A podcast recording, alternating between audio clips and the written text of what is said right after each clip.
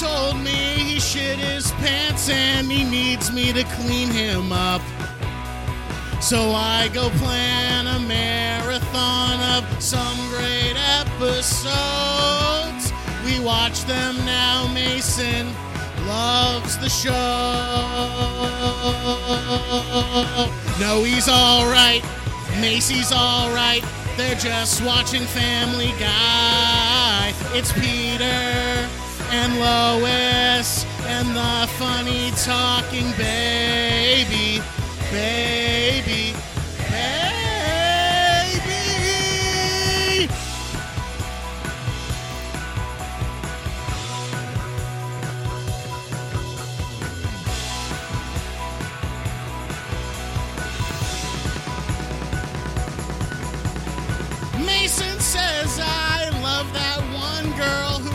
Gets farted on. That's Meg Griffin, daughter of Peter, you stupid fucking moron. Now I had heard that Seth MacFarlane almost died in 9 11. That is true, he missed his flight at Logan. No, he's alright. Macy's alright. Just watching Family Guy. It's Peter and Lois and the funny talking baby. Baby.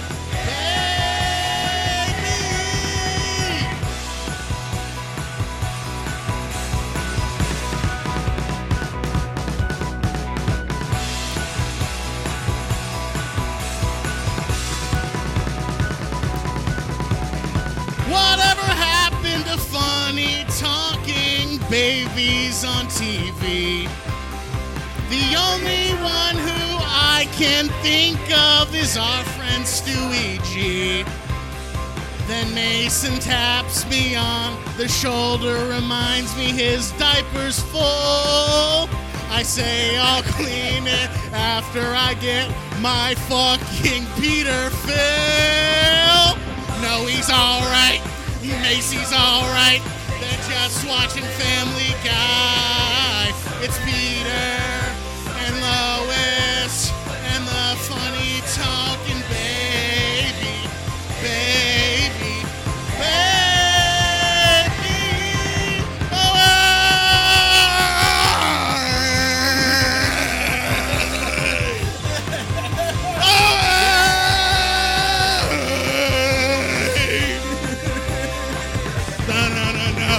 No, he's alright. And Macy's alright. They're just watching Family Guy.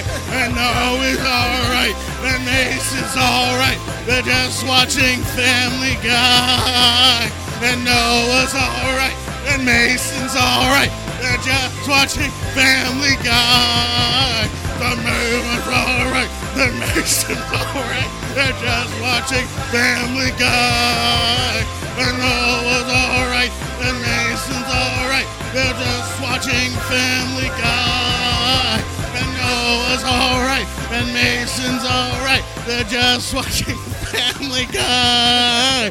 And Noah's alright. And Noah's alright. And Mason's alright.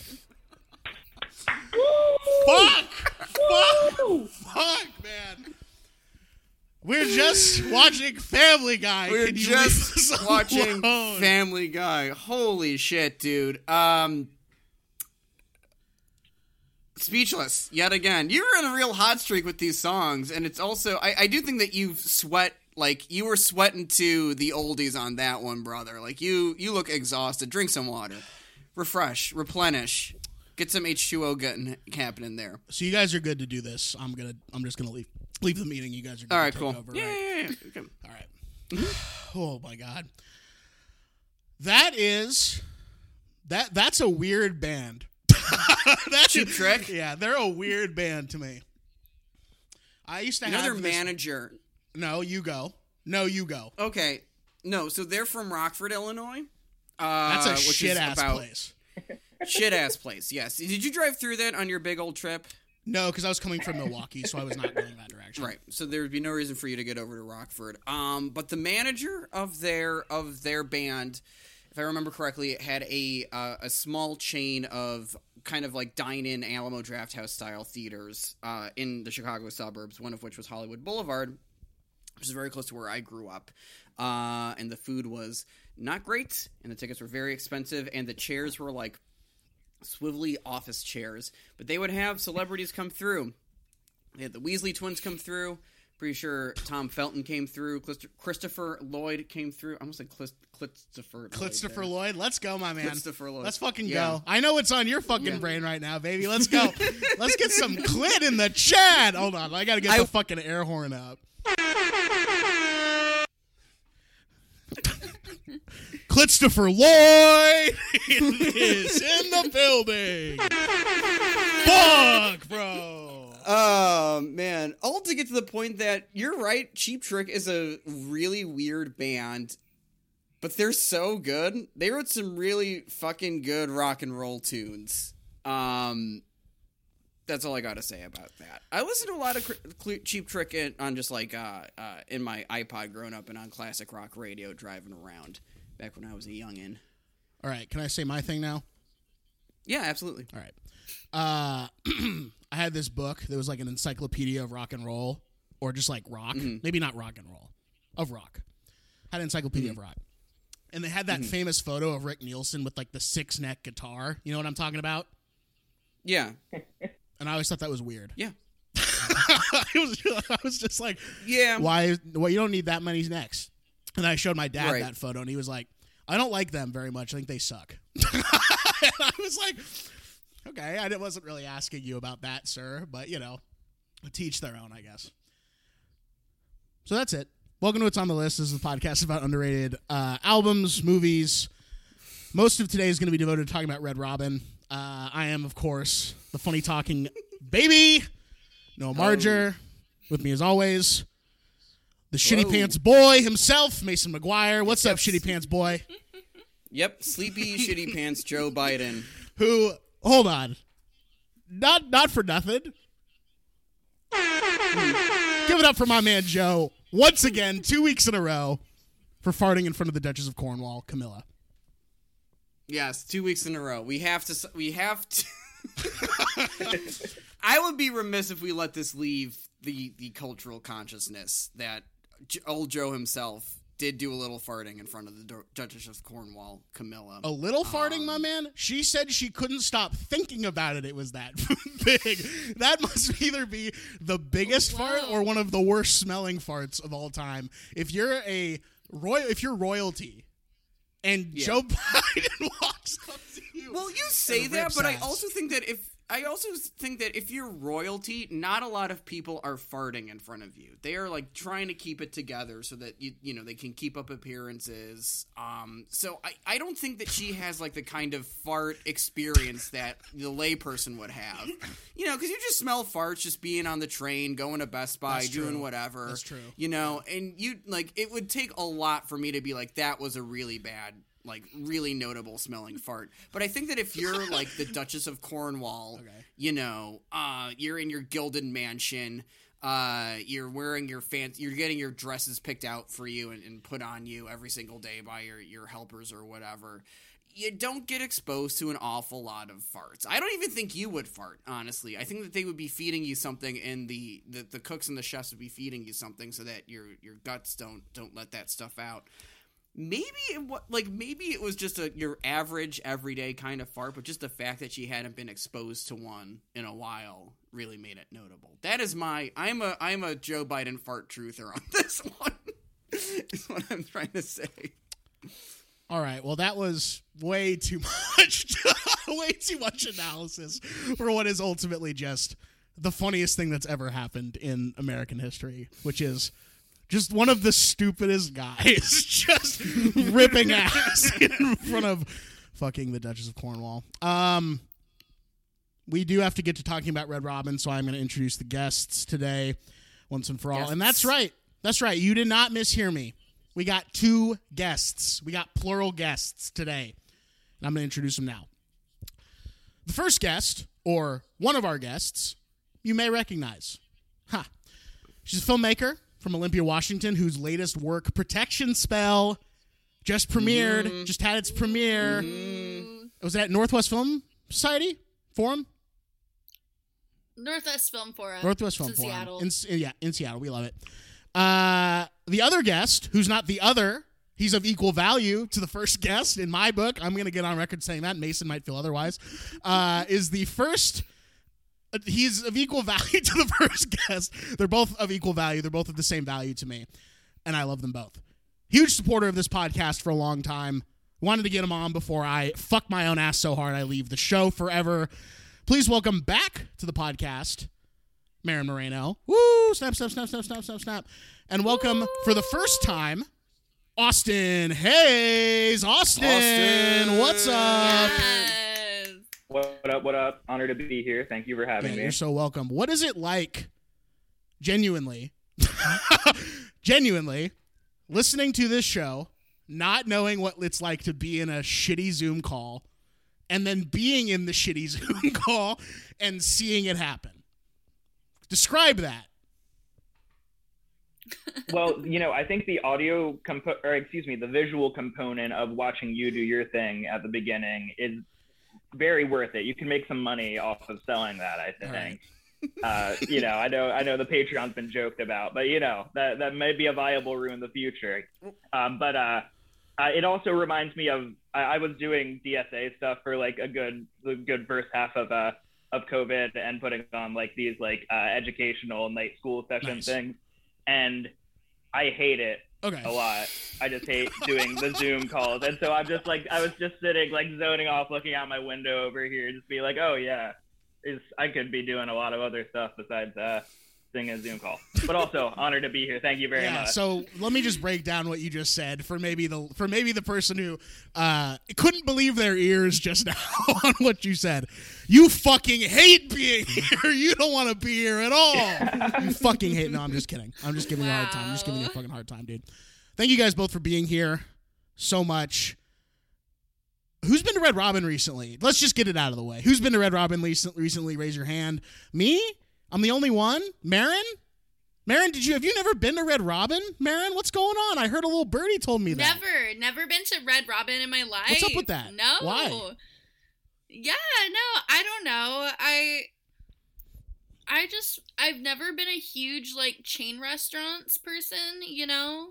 And I think I finally just started going to like chain restaurants that were like national chains when I moved to Washington cuz growing up in California, I was always like In and Out or Del Taco, so I had probably had like McDonald's like food, like not just like ice cream, like less than 10 times before I moved to the Northwest. What part of California So, did you I grow don't up in? I can't remember. I'm Sacramento. Oh. Sacramento. So plenty of strip mall hell, you know, like Sacramento is like I think a little bit more like Southern California than like other Northern California cities like San Francisco, which are definitely like beautiful and like metropolitan. And then Sacramento is like a little city in the center and then a bunch of like shit that like looks like where they filmed Superbad, you know, Totally. just like hella strip malls, like flat, ugly. It's Lady Bird like, country, it, it baby. looks like any other suburb on the West Coast.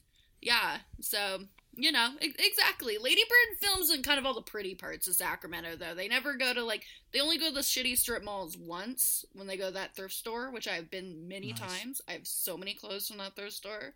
That was very cool, actually. Even though I'm not a fan of that film, I was still like thrift town. But anyways, never been to Red Robin. Mason, I'm missing out. Apparently, when was the last time you were in Red Robin, Mason? Let's just get a quick tally going. Listen, I don't, I, I don't think I've ever been inside of a Red Robin to my memory. What the f- what the a- fuck? I'm serious. What the fuck is happening here today? They didn't really have them. They didn't really have them around me where I was growing up. I always really wanted to go to one. We would go to um, Kane County Cougars game, which was like a feeder team for I want to say like the the Diamondbacks, maybe. I'm not 100 percent sure, but there was like it was like a small baseball field in Kane County, and you would just go. Uh, you know, and I think that they were sponsored by a Red Robin or something. And I'd be like, this place looks pretty good. They've got burgers, they got fries, they got everything that I, as a as a growing boy, want why don't we go to a Red Robin? And there was never one nearby when I was growing up. It's the same thing with the Sonic, but I made a trip with some of my friends in high school to our closest Sonic, which was in Lockport. I feel like we talked about this. Oh, and um, I had like one of those um, uh, uh, kind of Homer trying to meet Mr. T moments where I would take the Red Line to Chicago and State uh, and either go to the Museum of Contemporary Art or to uh, therapy, and I would always pass by the one Red Robin in the city, which was basically right off where the Red Line got you. And I would walk past and be like, "Oh, I'll go in there one day," and it's been closed for a couple years. It's been close. I've never. I, I don't know. I've never gone to one. I'm sorry.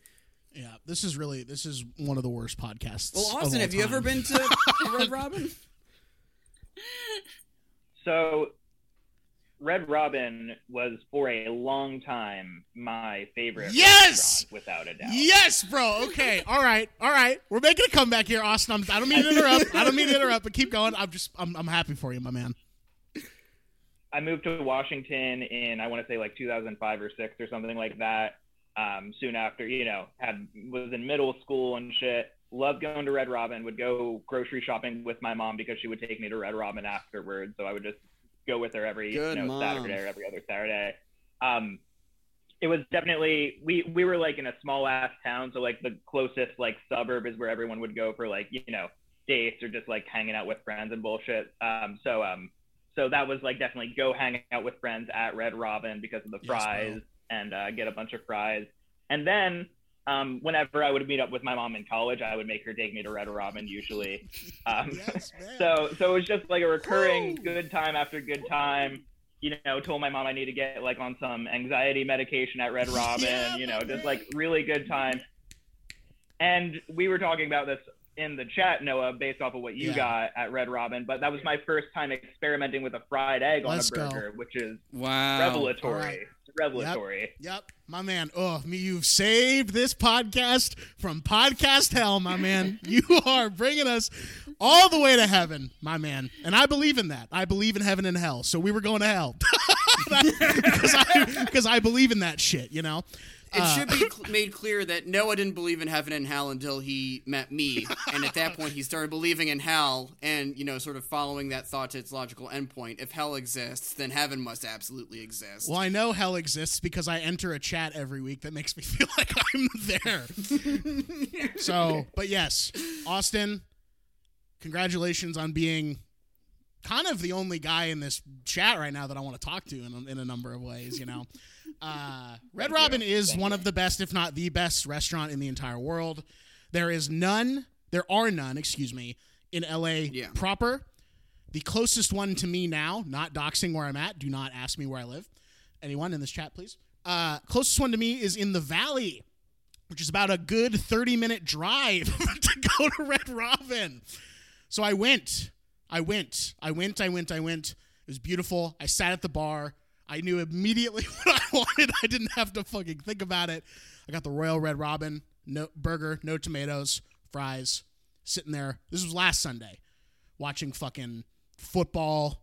One guy at the very end of the bar sipping on like a liter of beer, just fucking nursing like a whole liter of beer, just by himself. And oh, I'm yeah. like, if I was about 25 years older than I am right now, I think I'd be hanging out with this guy right now. But he was a little too old for me.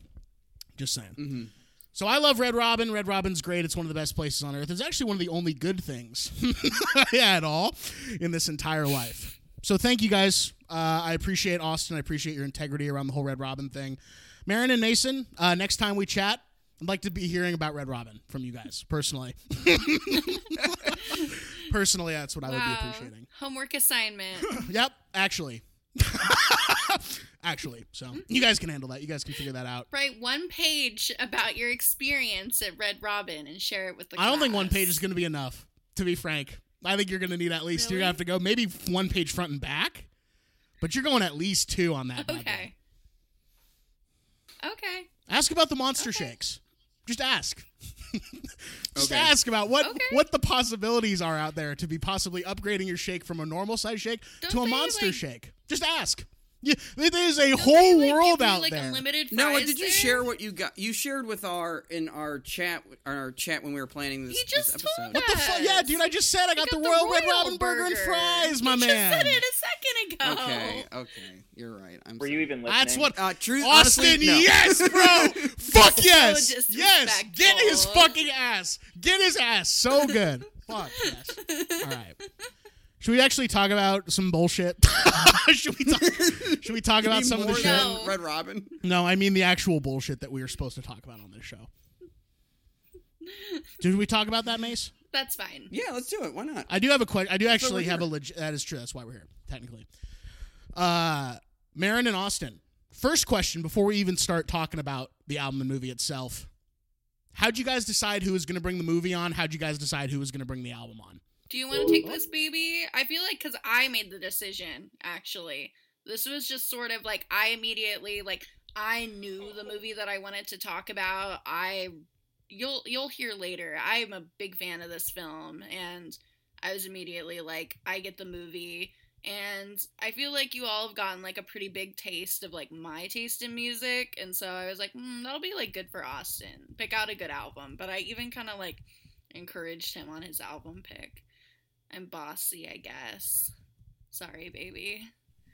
So what I'll add to that, um, so I, I think it was kind of natural. You know, Marin's the filmmaker; she should bring on a film. Um, so, and I don't know, uh, Marin has some stuff out of my music taste that she uh, is fine with. Uh oh, did we lose Noe? He was so mad at me Uh-oh. for not listening to him that he left the fucking chat here. Hold up. Let me text Wow. it. Wow. Let me text him real quick. Uh, Austin, keep going. Sure. Yeah. Um, Marin had a Marin's a filmmaker, so she had a film. Uh, she doesn't agree with all of my music tastes, but this uh, we had a couple things that I thought of that we could bring on that she all liked, so that seemed to work out. And uh, I used to do student radio stuff in college, so I do I have a little bit of a music-ish background, but yeah, uh, this is definitely more out there as far as my music tastes go in general. Um, so uh, peek behind the production curtain here, folks. Noah has he texted me, no idea what fucking happened.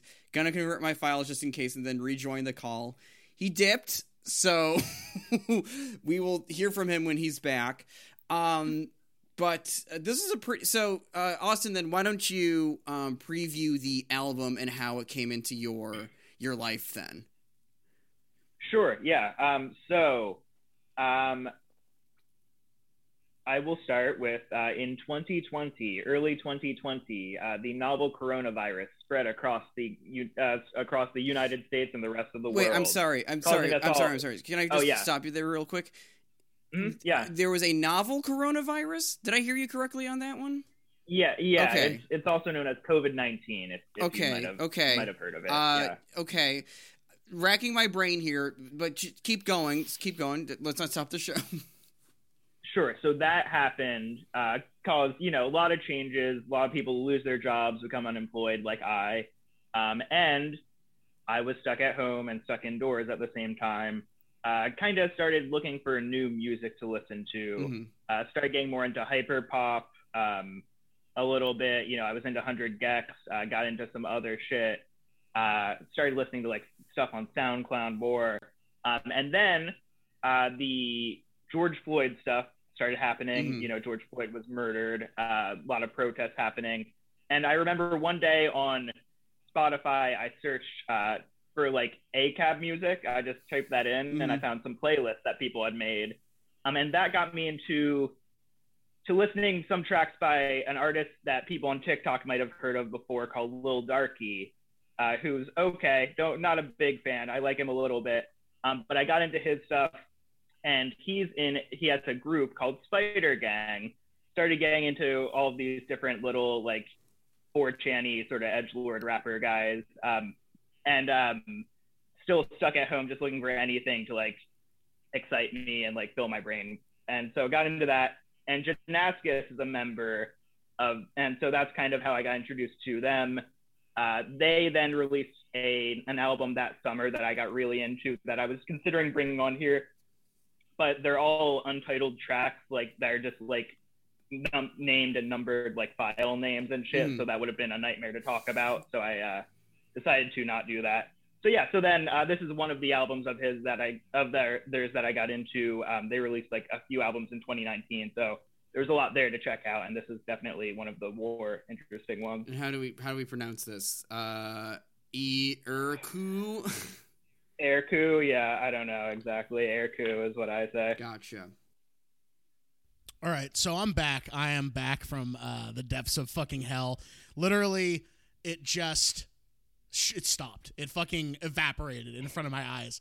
I asked the question to both Austin and Marin, "How'd you guys figure out who's gonna bring on what?" And it immediately quit out. It was so fucked up. That's happened to me like only twice before, so it's not unheard of. But fuck that shit. So, what was your guys' answer? Because we, Nope, I'm not listening to. I hate listening to this show. It's a fucking pain in my ass to listen to this show. So just tell me now. Long Who? How short, did you Marin guys? decided. Who said? Say Yeah, you got to say it again, bro. Long story short, Marin decided, um, Amazing. and that's there you go. Yes. Happy Yeah. wife is a happy life on that one. Uh, and we all know that, and that's fine. Uh, okay. So we're talking about. Is it? We're saying air coup. Is that what we're saying? That's what I say. Air yeah. Q, yeah, I say air that's Q how as we well. say it. Um, Marin, was Austin bothering you when he was listening to this nonstop uh, when he was getting into it, or what was your what was your take on this when you well, first heard it? You know, I actually when I first like met Austin, he definitely like had like much more conventional taste, and that's what kind of like attracted me to him because I was like dating like guys that were like into like film and music like I was and it was like exhausting and annoying like these dudes like bring their fucking like cappuccino in with me to like the film screening and I was like fuck you. Shut up. And then Austin and I go on our first date and I'm like what's your favorite movie? And he was like District 9 and I was like oh, refreshing. Finally. Finally. So good and uh, I feel like it was a lot of the same with music. Like when we first started dating, I don't know, he was into like Kendrick Lamar, like Frank Ocean, American baseball, just like typical. I feel like guy music for Mhm. like his age. Let's go, baby. And then Guy music. I've, yeah, you know, just like dudes rock, like that sort of shit. And Amen. I, you know, I love like Xiu Xiu and CocoRosie, and I feel like a lot of artists that like probably like influenced Janaskis, and so now it's kind of like become this turn where I feel like I mostly listen to music ranging from like the 80s to like the early 2000s as far as like what I listen to on the regular like if you were to go through my history. And then Austin it, like keeps up with contemporary music way more than I do and is way more into hyperpop than I am. I like some of it but I don't really listen to it by myself. And so he got really into the Spider Gang guys and I was like, okay, th- this is fine. I like get what they're doing. You know, they're definitely like very like edgy and like the things that they do. Like there- there's an artistic purpose to it. I'm like, oh fuck yeah, this is very creative, but don't really listen to it. But I was I'm really taken with Janaskis actually. I don't listen to them all the time, but they they really remind me of just like a lot of artists that I liked in like my adolescence. I feel like I mentioned I don't know like CocoRosie and like other artists, but I feel like I don't know contemporaries. If you like like JPEG Mafia, but you were like, I want this to be like more fucked up, hmm like that's Right. Janaskis. So I actually I I'm thrilled that like Austin loves this music that is like really like challenging and uncomfortable and angry. It's actually not torture for me most of the time. Sometimes. so it's so we got contemporary music BF, 80s to early 2000s music GF over here is what we got basically. yeah, pretty much, yeah. Yeah. Okay, great. Perfect. Great, perfect. Um, Mason, I know that this is your speed. this music is right your speed. This is right in line with what gear you're fucking driving in, baby. But actually, had you heard of this guy or Spider Gang before? No, not at all. And that's uh, when Austin suggested this. I had that little. I I got so excited because it was something that I had never heard of before. Had no idea what it was going to sound like or be like. And this the album art was just so. Uh, I guess demonic and cool that I'm like I am ready to get just listen to this and just feel so fucking evil. I cannot wait to hear this album and talk about it on this pod. Noah, had you by any sort of chance heard of Janaskis or Spider Gang at all? I had not, Mhm. but when I saw the album cover this album, uh, it reminded me so much of like my best friend from like middle school and early high school. And I know that sounds crazy, but he's still up in the Pacific Northwest. I'm not going to dox him. I'm not going to, you know, give out any like identifying, you know, whatevers. But he was the guy I've talked about him briefly on this show before. He's the guy who introduced me to Vic Mensa and the guy who introduced me to Odd Future mm-hmm. and that guy and stuff like that. And he is a rapper and like producer up in the Pacific No Northwest still. And I remember that he said to me, and I laughed internally so hard when he said this, but he's like, Yeah, I'm getting pretty big in Tacoma. he said that Hell to yeah. me. And I was like, Fuck Dude, you are so full of shit. You might as well be pushing diamonds out of your ass, bro. Like, what the fuck is going on in there? Uh, I just remember him telling me that, and, and this we're like 16 when he's telling me that. He's, I'm getting big in Tacoma. I'm like, no, you're not. Some guy you met on fucking 4chan or Reddit is paying for your Greyhound bus ticket so that you can go perform in a basement in fucking Tacoma. Hey, good That's for what's happening. him. Honestly, at 16, Tacoma's not a. Yeah. It was crazy. Yeah. We love Tacoma in this Best house. city in No, no Washington. shit talking Tacoma. I like Tacoma better than Seattle, honestly. If there was an opportunity for me to premiere my film in Tacoma over Seattle, I would do it. Fucking sniped, dude. Man. Wow. I'm I'm not a Yeah. PNW. I am the only person in this chat that has little uh, uh, association with the PNW. Um, it's very exciting that there's now a turf war happening in the Zoom call about Tacoma, the legitimacy of Tacoma as an artistic hub. Wait, Austin, where were you? You don't have to say this if you don't want to, but where were you? Where were you from originally before you moved to Washington? Yeah, um, I'm originally from like outside the Philadelphia area. Uh, Oh, nice. Yo. lived, moved from Pennsylvania to Washington in like fifth grade or something like that. So, been out here. Do you here. identify more as a Washingtonian? Yeah, it was a thing where like we moved out here because of my stepdad's job, but then like growing up and like like having like social anxiety and stuff like that, I was like, oh, it's it's great that I grew up out here where people like don't want to talk to you in the first place, as opposed to like Philadelphia where people are like actually Interesting. yelling at you, you know. So I was like, oh, thank God. I feel like Because- culturally I fit in a lot more out here. That's an interesting comment because I grew up. I was born in Cleveland, Ohio. For anyone who maybe doesn't know, and I lived there for the first two and a half years of my life, so don't remember a goddamn thing about it. But they got the Rock and Roll Hall of Fame out there, so yeah, Yeah, baby. Lake Erie. Uh, but then Lake Erie, all the good shit. And then my my parents and I moved to the Portland suburbs or whatever.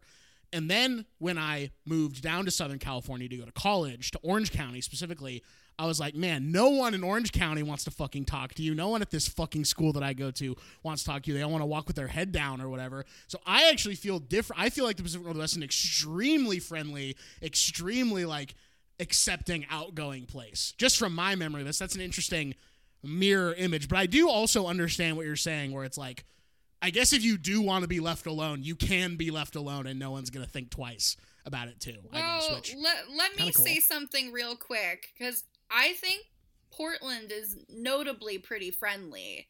I was there about like a couple months ago, and you know, we're we're in Olympia, and like it's like semi chilly. But I was in Portland, and everybody was like coming up and like talking to me. Like there's like a really fun like goth dance club there that I love going to whenever I'm in Portland, and people Sure. were like walking up to me and just like, I love your outfit and just like super nice. Like I remember like I was on the dance floor and this like girl like typed up on her phone like I loved your hair with a bunch of like heart emojis and like showed it to me. Like everyone was so like fucking nice and like our our just like waiters would be like, "Oh, like you're on vacation." And I was like, "What the fuck?" Like cuz I'm used to just like even like I don't know places that I like in Olympia that I think like have good like very like friendly service. It's like no no one's being warm to you like that. So I think like the PNW is a big enough region where it's like Seattle's kind of chilly, Tacoma's kind of chilly, Olympia's like weird and chilly. Olympia's like a weird fucking place because it's not even like a proper city. It is just like a weird town that like happens to have like an art scene. It is like semi affordable, so it's like full of just like weird fucking people like us. But also the but capital. Portland's a yeah, yeah. It's like, but it's way smaller than like it's smaller than Tacoma. It's smaller than like Sacramento. It's like I feel like I don't know for for like a frame of reference. It's more of the size of like what's that what's that cute little town in um Oregon that like it's past Salem if you're like heading to California. And it, it's great. It's the Eugene. It's a little. It's Mm. even Oh, smaller Eugene? than Eugene, Yeah. probably, but it's more Eugene size and vibe. So, but it, it's Sure. still. I don't know. I think Portland's a friendly place. People may disagree It with is. me, but I, I think Portland is- people hey. are super nice there. Uh, and Chicago is the metaverse. Can we talk about the album, please? no, dude, I don't want to talk about this fucking album. Uh, why? Why listen to this album? And I'm not. This is not a disparaging on the album. I don't like this album very much. I'll just come out and say it right now. But why listen? Very much. You don't like this Why? album very much. Shut much. up! Shut the fuck, dude! Shut the fuck up! Why listen to this album when I could listen to Death Grips instead? You know, that is a fair question. Um, because when I think of like who to compare Janaskis to, like Death Grips is someone that comes to mind. Um, Sure. I would say that this album I chose because it's, as far as Janaskis' stuff goes, it's a little bit more entry level ish. You know, it uses a lot more like okay, it, it uses some like actual like instrumental sort of like stuff that you know like made in fucking like GarageBand or something like that. right. Um, it, and then it has like parts that get like very like noisy and shit like that. Um, but then there's other albums that I like more that are definitely more of that like noisy sort of stuff. Um, Sure. that I would say maybe even go a little uh, do a bit more interesting sort of stuff than Death Grips.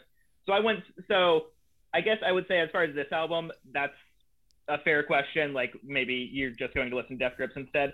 But I would say Janaskis ends up doing more interesting stuff than Death Grips does. I got you. Okay. I'm just genuinely because I'm listening to this album. I didn't explore anything else that Spider Gang or Janaskis did um, outside of this work, but I'm listening to it and I'm like, let's just get some inanimate sensation going on in the club instead, baby. Let's get some fucking. Let's get some. What is the title? What is the first track off Government Yucca. Plates called? Oh, Does anybody Government know it off the Plates? top of your head? Um, It's you look like a giant spider web, but in reality you're just a bug or something like that. What the fuck is? It's got this crazy title. Um, but I was genuinely thinking like, okay, death grips, but it makes me realize like how influential of a group Death Grips has mm-hmm. been in such a short amount of time. And I think we've talked about this on the show before, but like you know, when Death Grips first are, you know, mainstream, quote unquote, are being discovered or whatever in like the early 2010s, it's like, what is this? This is so abrasive. This is so obnoxious, possibly to some people. And then 10 years later, so much is sounding like those first couple Death Grips albums. So much like No Love Deep Web and The Money Store, you know, on a good day or whatever. So it's just interesting to me that Death Grips has become so influential in such a short period of time for a very specific type of yeah. sector of music. Yeah, I you know, I just it's like anything, I think. They were such a flashpoint group at a period of time and because they were so big, you had people like like me who were just like kind of aware of them just like culturally and listened to them like riding the bus or whatever, but wasn't like didn't use it to influence their like their their their their art making or whatever. Um, but it you know it stands to reason, I guess, that like someone like Janaskis. How old is Janaskis? Like uh, pretty pretty. They're like 22, 23. yeah. Okay. So They're- you know They're like pretty young. Don't know when Death Grips came into Janaskis' life, but I feel like if I was 22, the same age Janaskis was making this this album and hearing Death Grips for the first time, being like, "This shit is so fucking cool." Like maybe even a younger kid could hear and be like, "This shit is so fucking cool," and it's speaking to me as like an angry teenager, and it just like informs their like kind of artistic, um, um, I guess artistic in, in, like an influence basically is all I'm trying to say. Um, I'm glad you brought up the Death Grips question here, Noah, because that was also in my in my notes about this album. Is it was very it, Janaskis' like sort of delivery and kind of confrontational, just like kind of uh, uh, personality was very like MC Right and uh, uh, in a way that I thought was like so cool to hear again. I'm kind of starving for just in my day to day because I don't have time to find new music just like something that is like this like kind of confrontational and just like angry and like distorted and, and glitchy and kind of staticky and just like um sounds so like gives me like scratches that death it, it gr- death grips itch without necessarily being the stuff that I'm familiar with, you know. Sure. And then and then to expand a little past just like the death grip Yes, uh, please. comparison, like um I when I was in like high school and middle school, I was very much into like the Vans Warped Tour like scene, sort of like you know yeah, metalcore music and all that sort of shit. And I think you and like you know I was I was into I was into nu metal before that. You know I I was into like the Hell yeah, like dude. you know My Chemical Romance, like emo y bands and stuff. Let's and I go. think a lot you're you're Mm. seeing now recently a lot of revival of like scene stuff on like Totally. apps like TikTok and shit like that. And I think artists like Janaskis, artists like you know um like oh fuck who's the one whose his name is essentially Lucifer was it Lil Uzi Vert Lil Uzi And, Vert, you yeah. know just all the Rosie Bird. yeah all, all those like artists like are bringing like XX or fucking I forget all these people's names, but I don't know they're they're they're definitely kind of um bring reviving that sort of stuff, but in a more like hip hop sort of context. hmm And so that plus like plus like Death Grips, like we've been talking about, I think is just making all this like different sort of music come out. And well, I can go to bat for for Noe's question too a little bit, like why listen to Jen Askis when Death Grips is right there, and you like you see it in this album, and you see it in like a little bit more of like their projects, but there definitely like is like kind of like a a like queer and kind of like gender anxiety thread that like goes through their music in really interesting ways, and I feel like we don't have enough like contemporary like queer music that uh, is this like violence and uh, Mhm. not just like I'm really cute with my friends looking at my Sure. notebook and so I feel like Janaskis and like uh, other like everything that like Debbie McCallion's done and just like all this stuff where obviously like I think Death Grips their music is super smart and they have like so many musics about like institutions of power and prison and all sorts of different things but like if you want that kind of like gender sexuality like existentialism which like really goes through like all their music where it's like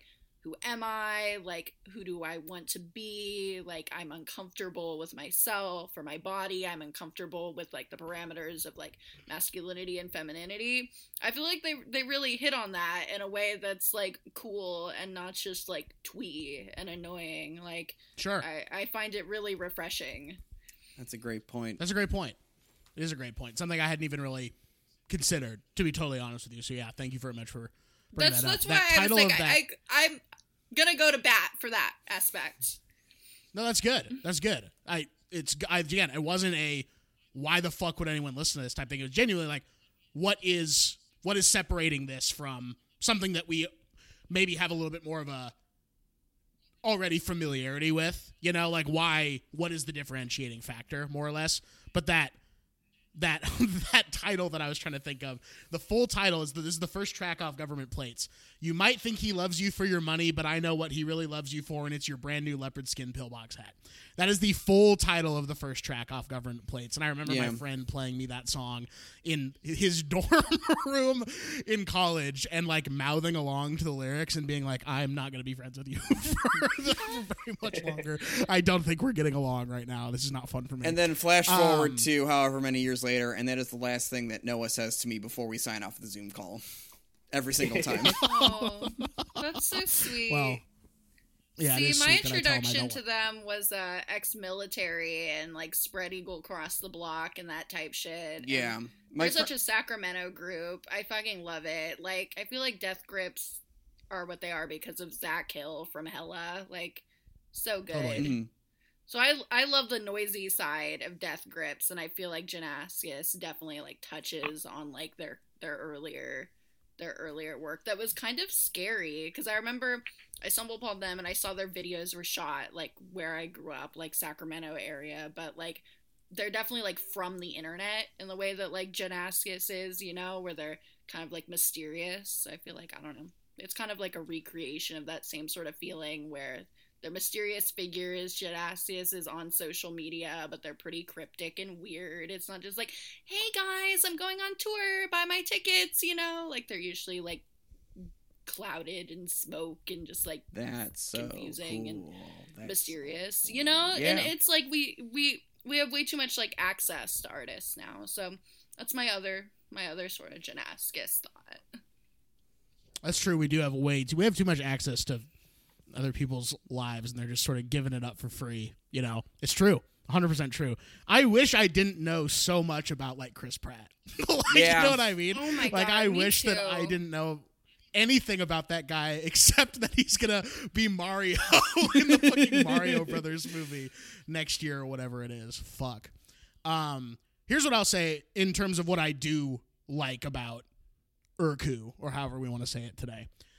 I like when it goes more into hip hop and rap than noise. I think that is very interesting because there's still that noise, very harsh, like undertone to it. But specifically, and I'm not just saying this because it, it'll give me a lead into a joke, but Gemini Cancer Nihilist Cup, or Gemini Cancer Nihilist Cup, excuse me, uh, Millennial Gen Z cusp. Uh, that backbeat and that track is awesome. There's some awesome production happening there, and I was really into that. And I wish that it followed that thread a little bit more, but that's not what the album is. That's just a little, you get a little sprinkle of that sort of in that section. And that's what I enjoyed the most was sort of that playfulness with like a typical like hip hop trap beat or something like that. I don't know. I thought that was cool, and it gives me an opportunity to say millennial Gen Z cusp on this, and Mason's 50 years older than I am, so kind of a cool thing for me to say. Um, but Austin, the man of the hour, the man who brought us this album, what is it about this album specifically that you like so much? Your fucking screen is going crazy. Austin's on the move Sorry. here. We're getting a show in the chat. I, I love it. Settle down, bro, Come to the bedroom. please. I'm like trying What do you like? desperately trying to plug my phone in. Good. No, that's good. What What do you really like about this? What What What is it about it that listening to this album makes you go, "Yes, bro, I have to bring this on the show"? Yeah. Um. So I I definitely hear what you're saying. Noah. Uh, that that track that you mentioned, the Gemini Cancer Nihilist Cusp. Uh, that track reminds me of like King Krule, who I was really into in Yeah. college. Um, some of that sort of instrumental stuff. Um, but uh, for this for this album, the opening track for me, Yuka, um, just like it, it begins in that sort of like more instrumentally, like using like that sort of like weird like blasted out um, sound to begin with, and just does like a little, you know, just a little uh, chorus, I guess, that just repeats a couple of times, and then it just goes fucking insane in a direction that I've never really experienced before. I was never really into like noise uh, music sort of shit before, but like it, I don't know, it just like really excited me, and it doesn't stay there too long. It then goes into that weird sort of um, electronic sort of like Sure. interlude part, and then it gets back to the chorus again, and it just like keeps going in like all these interesting directions. Where I just heard that first track, I was like, oh, I definitely want to re- listen to the rest of this, and then from Nice. there, just hopping around all, all all the different albums and singles and shit, and yeah. Hell yeah, dude. Nice. Yeah. Mason, Hey, my man, what's up? Give me a kiss real quick. I'd love to. I'd love to, but we. I, mwah, there we go. Mwah, mwah, mwah. Um. you can. Don't make excuses for not giving me a kiss when I want a kiss. Um. That's first and foremost. What do you like, bro? What do you like about this? So I my just like I wrote so I listened to this album uh sitting at the laundromat earlier today just like cuz listen sitting at the laundromat is one of my favorite places to listen to music just because like great all my business is happening in a machine right now I can just like kind of sit and chill watch the TV watch kids run around uh eat shit uh watch other people do their laundry I can just like be be alone and by myself. So I listened to this album here, and I just wrote down after I had finished my listen to it. This whole album feels like a battle against the world and then yourself. You are fighting ferociously but alone. It feels like it ends before there's a conclusion, giving you the feeling it's an ongoing and maybe cyclical battle. The weapons have changed, but the war is the same. Um, and I kind of like Whoa. what's Damn up? King, that's beautiful. Whoa. Baron, I can't the hear you. The weapons have changed, but the war Oh. has stayed the same. Um, I just said, "Damn King, that's beautiful." Thank you. Um, I so to kind of maybe like. I wrote down death grips a lot in my notes, just like uh, when I was listening to each track and just like kind of jotting out my it's uh my my thoughts as they were coming to me. Um, and I like Marin's earlier point that Death Grips was a very institutionally and sort of uh, um, uh, an institutionally minded sort of um, group. Everyone's getting out of the fucking Zoom window here. Noah got up. Austin. I know, I know. Um, a very institutionally minded um, group.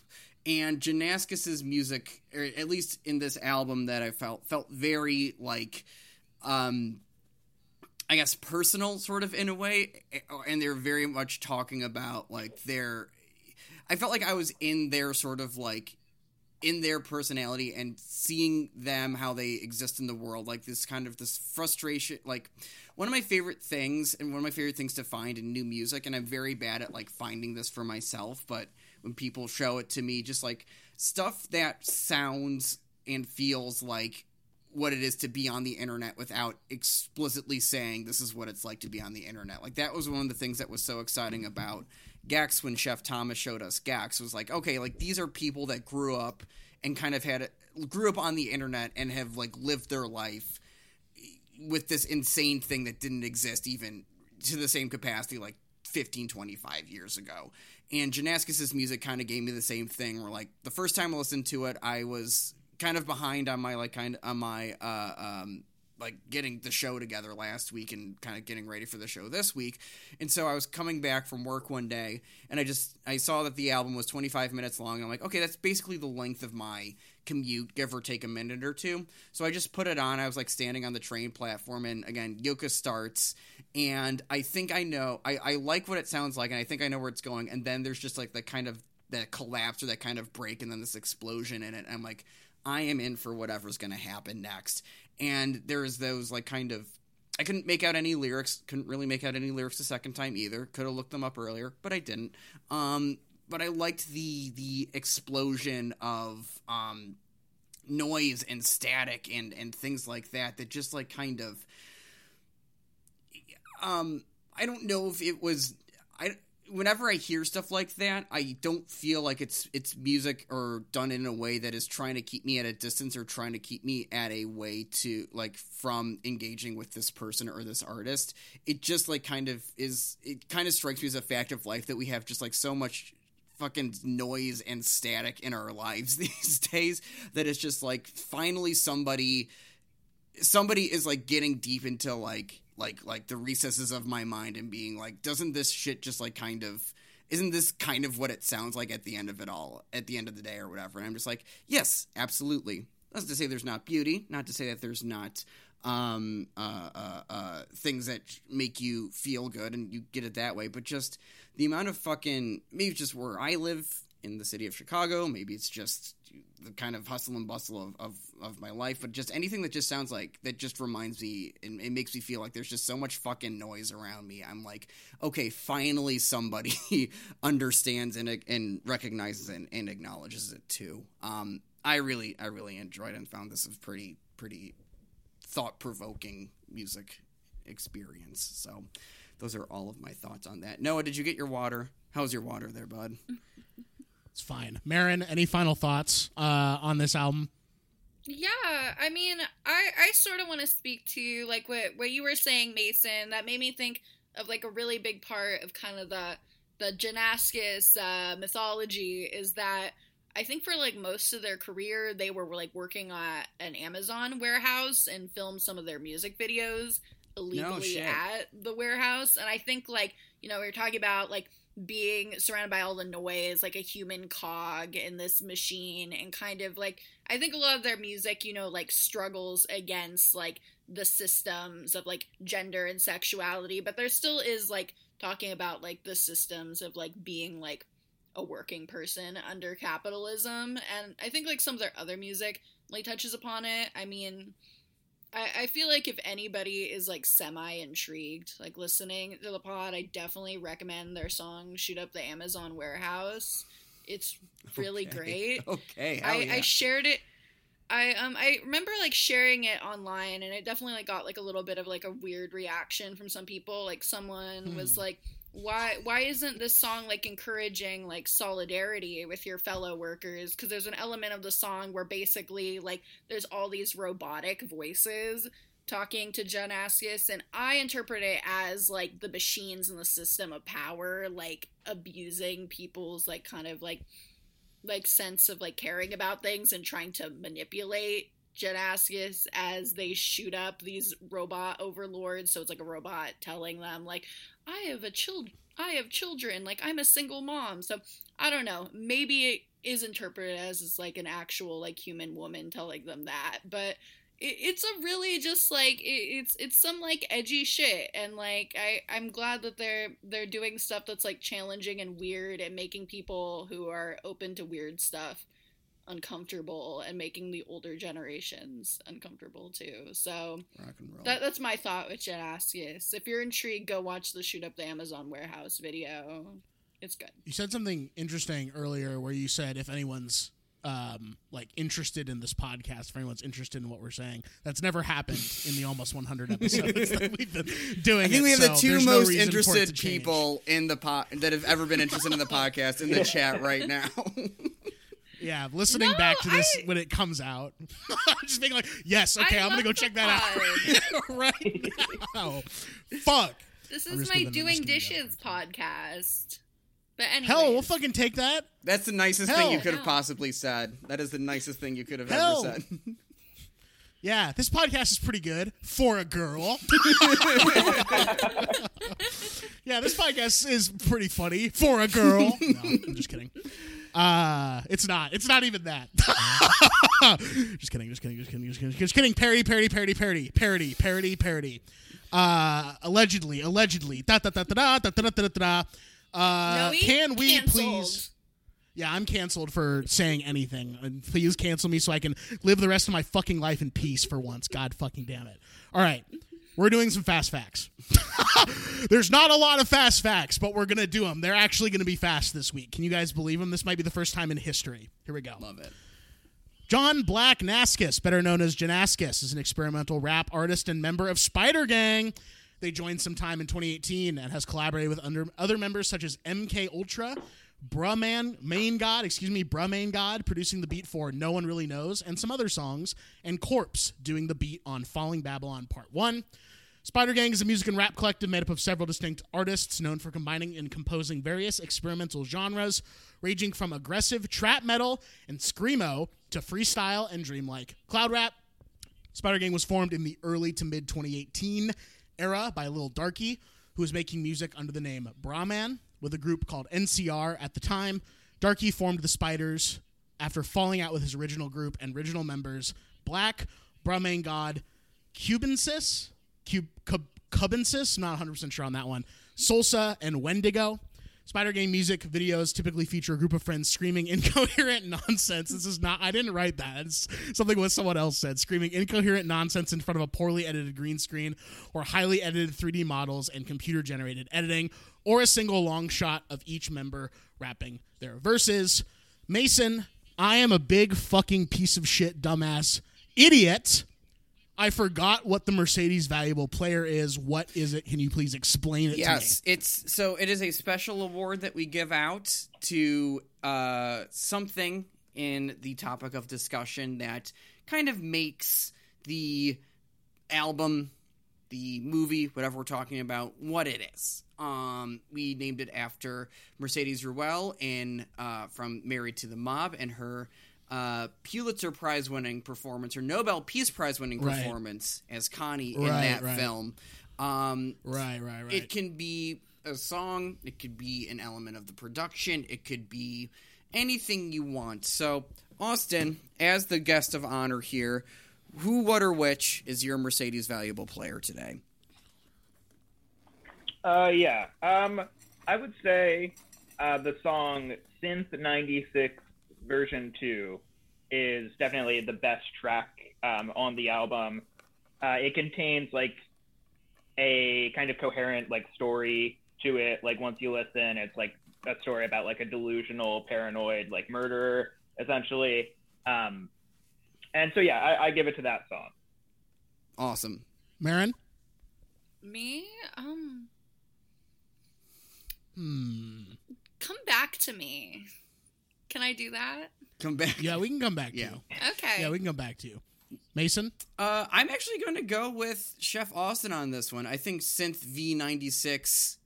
What's it called? Synth 96 V2, V2. is the kind of uh, most, I guess, accessible song on this album. If we could, if we could use that adjective. Um, and the one that really just made me kind of like bop and get with its kind of uh its its vibe in the I guess easiest easiest way even though I really admired and appreciated this this this album and this project as a whole. Noah, who what or which What? is yours Mercedes valuable player? Yup, here we go. Yup. Uh, for me, gonna be the hip hop influence that is heard uh, on this track, or excuse me, not on this track, but in this project altogether. Because I'm not uh, super big on what's going on here, so it's a little bit slim pickings for me specifically. But also, and this is gonna sound like a diss, but it's not. The fact that it's only 25 minutes long is Yeah. like cool because I think that there's this thought, especially in the gaming world, but it can translate over into other other, you know, sectors and other mediums that if something is longer, then it is inherently more interesting or better possibly. Mm-hmm. But I think that there is some great stuff out there that is not a 60 hour video game. Sometimes video games are five hours and they're great. Sometimes movies are less than 90 minutes and they're great. Short films are great. Just because something isn't as long as it typically would be, maybe, doesn't mean that it's not worth pursuing.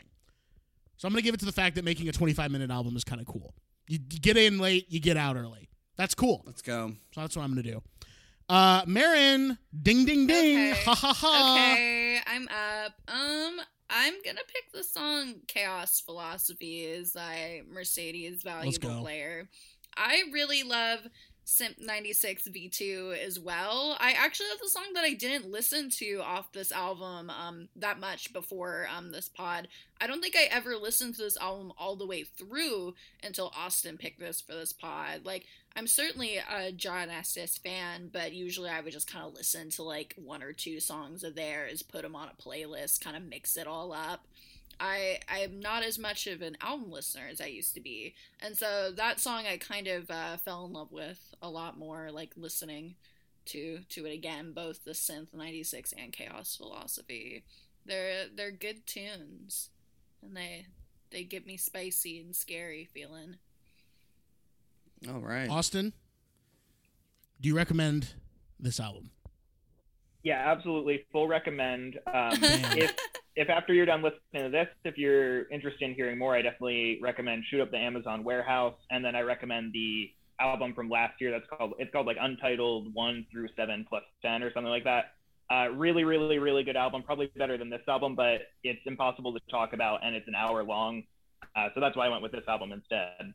Um, so yeah, but full And just to be clear, you recommend the song "Shoot Up the Amazon Warehouse." Oh, you recommend yeah. that, yes. yeah.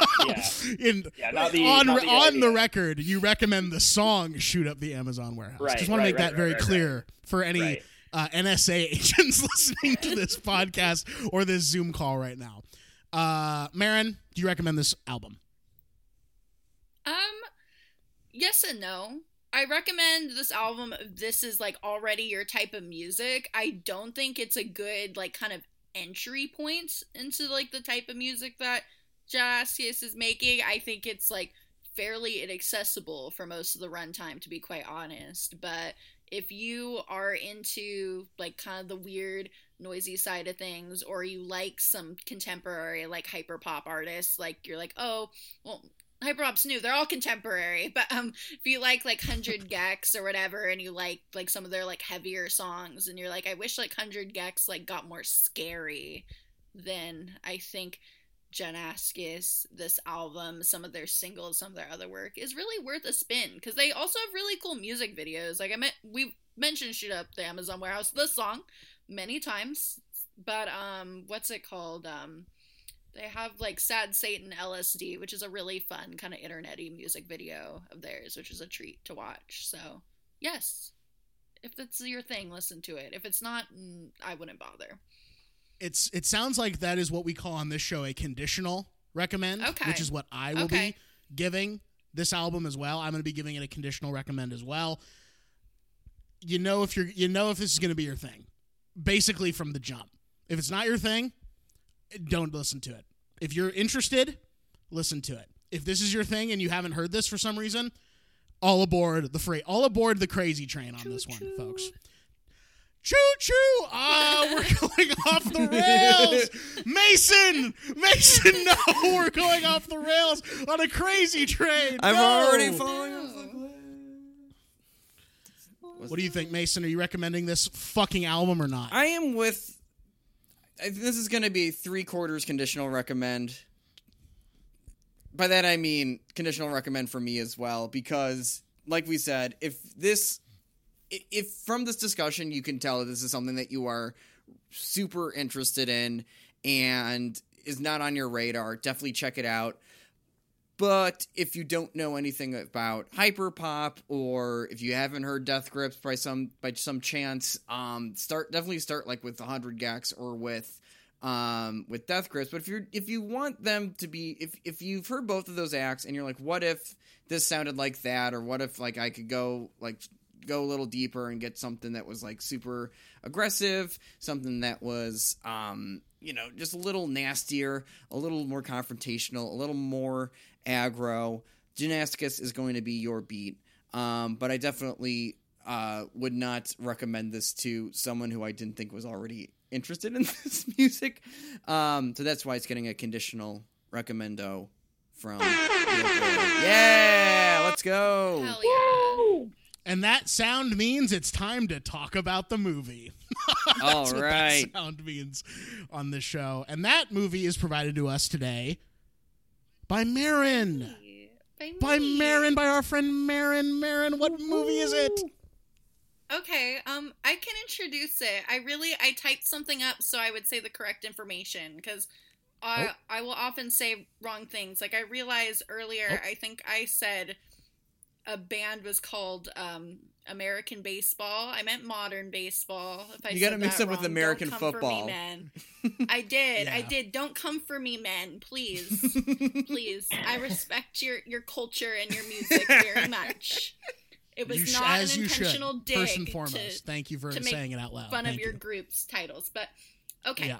so I brought the film Over the Edge. Over the Edge is a movie from 1979 directed by Jonathan Kaplan, starring Michael Kramer, Pamela Ludwig, and Matt Dillon in his first ever movie role. Let's go. It's based on a San Francisco Examiner article, Mouse Packs Kids on a Crime Spree, about suburban kids in a planned community engaging in petty crime. And basically, since it was a planned suburban community, the population of people under 18 was super high. So it was a bunch of like little kids running around that were super bored and didn't really have anything to do in this kind of bedroom community, which was basically just houses and convenience stores and what have you. So these kids are really pissed and the movie is apparently um really accurate except for the ending which we can get into later because the ending is bananas and uh This shit That's over is the edge. bananas. B A N A N A S. This shit is bananas. Uh, Austin, you still with me? Oh, I'm here. What up? Oh, what's up, baby? Here we go. Uh, had you watched this movie before? Marin wanted to bring it on. Had you guys watched this together? Had you watched it on your own, or is this brand new? Yeah, we watched it uh, not that long ago, only a few months ago. I I feel like. Um, Hell yeah. we watched it then. I I liked it. Um, Marin puts on movies all the times, and I'm I'm sometimes a sleepy boy because of work. Um, so I think this was a movie that I sort of passed out towards the end during the first time through. Uh, a lot more awake the second time, and really enjoyed it again the second time. That is something. Uh, you are a kindred spirit with me, my man. If it's if I'm putting on a movie past say nine o'clock, even hell, we'll say eight p.m. I'm done. I'm done Exactly, for. I'm gonna yeah. fall asleep during that fucker.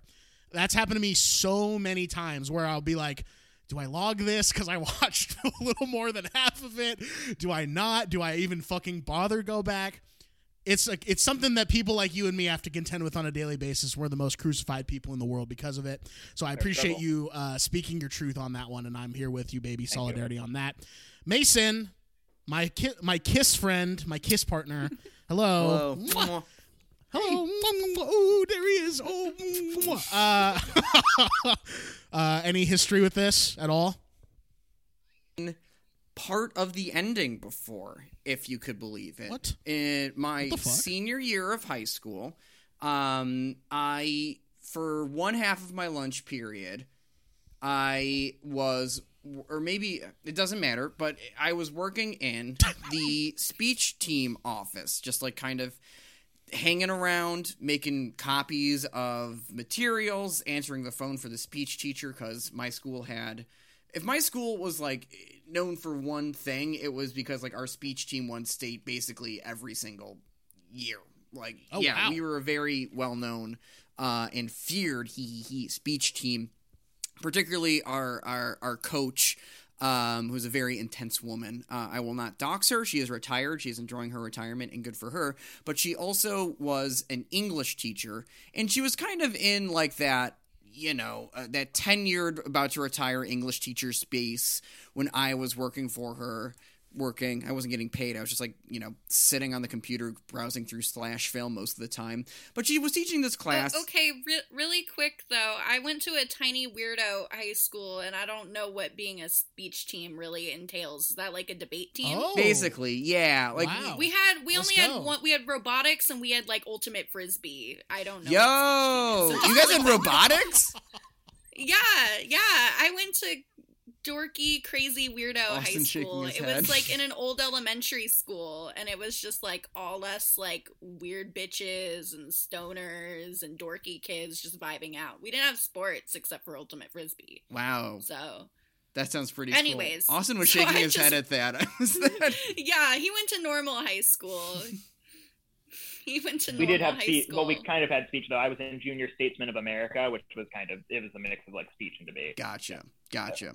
In any case, my teacher. Austin's better than me.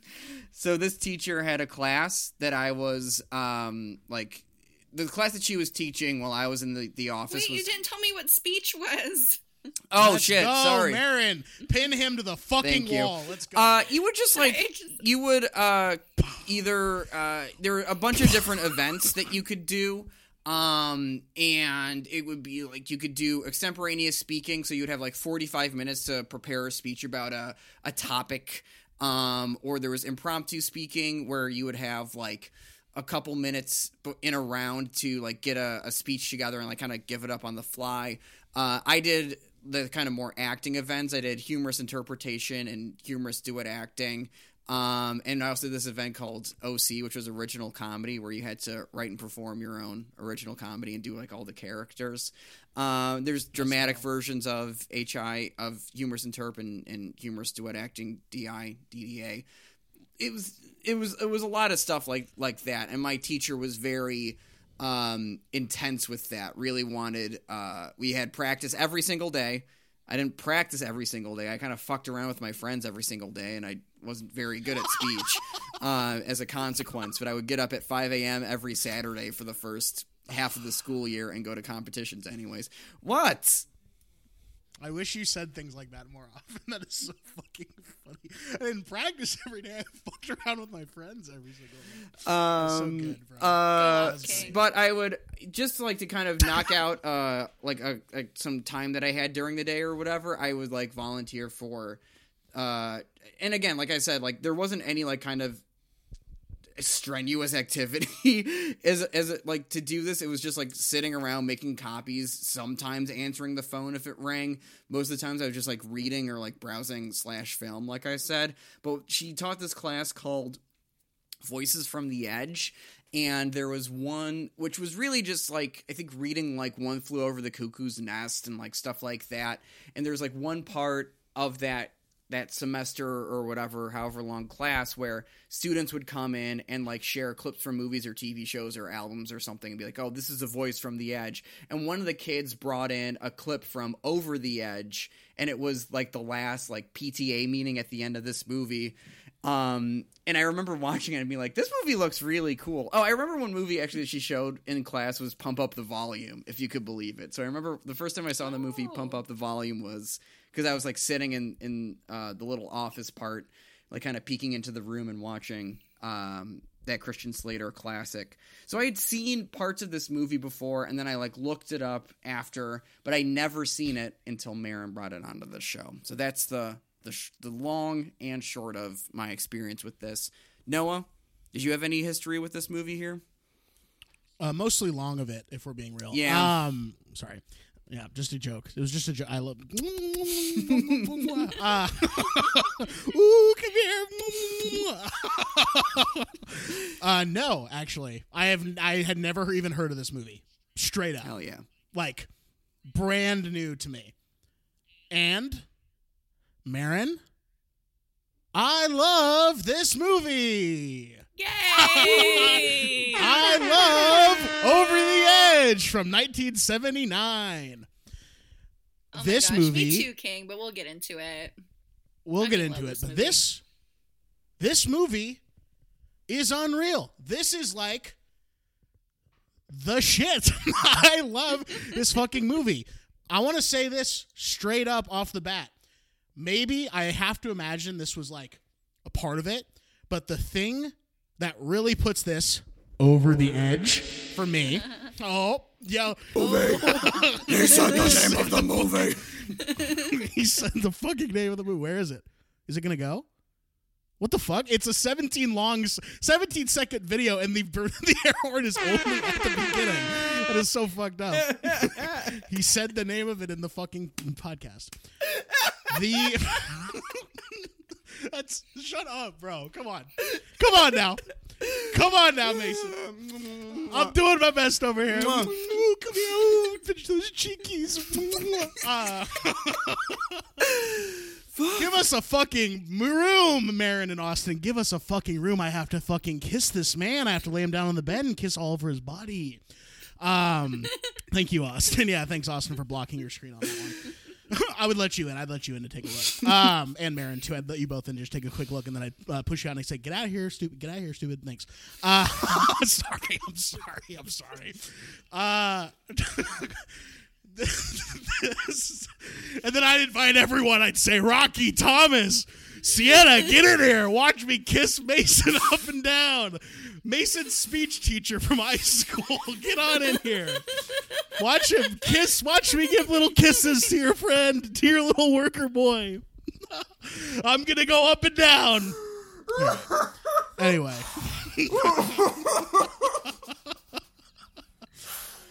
Fuck. Fuck. what really puts this movie over the edge i'll play it again for me is how shitty everything looks Yeah. Yeah. the houses and buildings look like dog shit the environment looks like dog shit their clothes look like dog shit it is apocalyptic the vision of this movie in a very quiet way. Yeah. and i No. love that. I was really surprised it wasn't um filmed in California because it totally looks like kind of like sparse kind of like I'm from you know like Sacramento area. It's northern California. It's like kind of like central California. So kind of rural. And like those those apartments that the kids are in and kind of the condos with those sloped patios like that looks exactly like the shit that I remember running through as a kid. And what's really fun is that like generationally like the kids in this movie they're like my parent they're like my parents generation you know? So Yeah, it's like in right. that era. Like my parents you know latchkey kids running around fucking around being crazy telling stories to me about like they were kind of like these kids you know? Just like running around no parents being chaotic. And it's just like it was, it was just a treat seeing that being captured so that's that's my little response I uh I felt the exact same way that you did actually, Marin. Um there are mountains in this movie that you can just kind of make out so you can tell it's not quite in the Midwest like where I grew up, but I just the the layout of this community and how it's just the highway is like just there Um, Mhm. and the fact that there's just these like awful samey looking houses just in the middle of a fucking field with nothing to do in them and nowhere to go just reminded me of like so many communities that were like around me where I grew up or where I had like Mhm. family or that I would just like pass on the highway like on my way to visit family like kind of a little farther west into the state um and I think that that like kind of goes to that like apocalyptic vision that Noah mentioned that it's just any like Austin did you have like any place that looked like New Granada uh in Washington or even in in around uh Philadelphia like did it seem kind of familiar to you that way Well, yes, to to some degree, I, I you know Washington is a pretty distinct looking area with just like the fucking forests and everything Yeah. instead of like this like clear open land. But like where I grew up in Eatonville, um, it's definitely like a rural community. A lot of rich people who move out there for like similar reasons to like the people in this movie where they're trying to like you know escape the city. There's that Right. one scene where the guy mentions that whole like thing. Um, but um, rich people and then also people just kind of pretending to be rich and living in like these really shitty like McMansiony sort of houses Mhm. and shit like that. Um, I lived in a pretty normal house like built in like the 80s or so. Yeah, I lived in a normal house. um, no, in the 80s or so. Um, and but like down the road from us uh, was the airport in Eatonville, the little airstrip, and right next to that they were trying to build an intentional like pilots community, I guess, because you had your fucking Nice. McMansion house and then you have your little hangar right next to it, and you could drive your uh, your airplane down Yeah. the like cul-de-sac strip down to the uh, So down to the airstrip. Never took off because no one wanted to like have an airplane and live in Eatonville. So like it never took off. You could just drive to Eatonville. It never took off. It never took off, Austin. Uh-oh. All right, hold on. It never took off, Austin. Let's go, baby. There was a s- Let's fucking there go. was a, uh, a community not like very similar to that like where right around where i grew up actually and i had a couple friends that lived there and one of my uh, friends dads like actually had an airplane like a little like kind of cessna one engine thing. Um yeah and for her graduation party he like got a small like we would hang we were hanging out at the house or whatever. Uh, but there's he took a couple of us up like to kind of just like get up and like kind of survey survey the area in the one engine one engine plane yeah See where you're gonna fucking drop a nuke when you fucking leave that fucking Yeah, town. dude. Nuke's gonna go right there. Your your parents are gonna fucking be decimated immediately, and then the aftershock will fucking expound outward. So everyone needs to get the fuck out of here right now. Um, I it's I just have Sorry, I just Marin. have to say with the with the last Yes. point because I think all three of you maybe used the word apocalyptic and just like one of the big plot points in the film is that the kids are hanging out in like abandoned parts of the development and I just think that's another really cool part because yes. what yeah one of all my parents parents and step parents talked about like this would be like being little kids in the 70s and talking about just like playing in just like these abandoned houses that were like never finished and so it was cool to just like nails see a piece fucking sticking up out of the fucking Yeah, ground, out of yeah, the wall. like- just fucking die any minute. Yeah and i mean i remember like doing like because um the neighborhood that i ended up like moving in with my mom like when my like parents got divorced like there was like a sort of suburb like next to it that totally like looked super like new granada and just like there were like kind of semi-finished houses that we would kind of like be naughty and poke around in and so that just that was just an element that i really loved in the film like we, we can get into it more but i just i really like this movie. I'm glad you all liked it too when I I visit really, my little really like cousins, this movie. When I visit my little cousins who are like uh, elementary school age still, that's what we do. We go fucking walk around abandoned house, abandoned construction. They're like, oh yeah, we know the person that owns this. They don't mind. And, Yeah. yeah well one of my favorite Yeah. Urban exploring.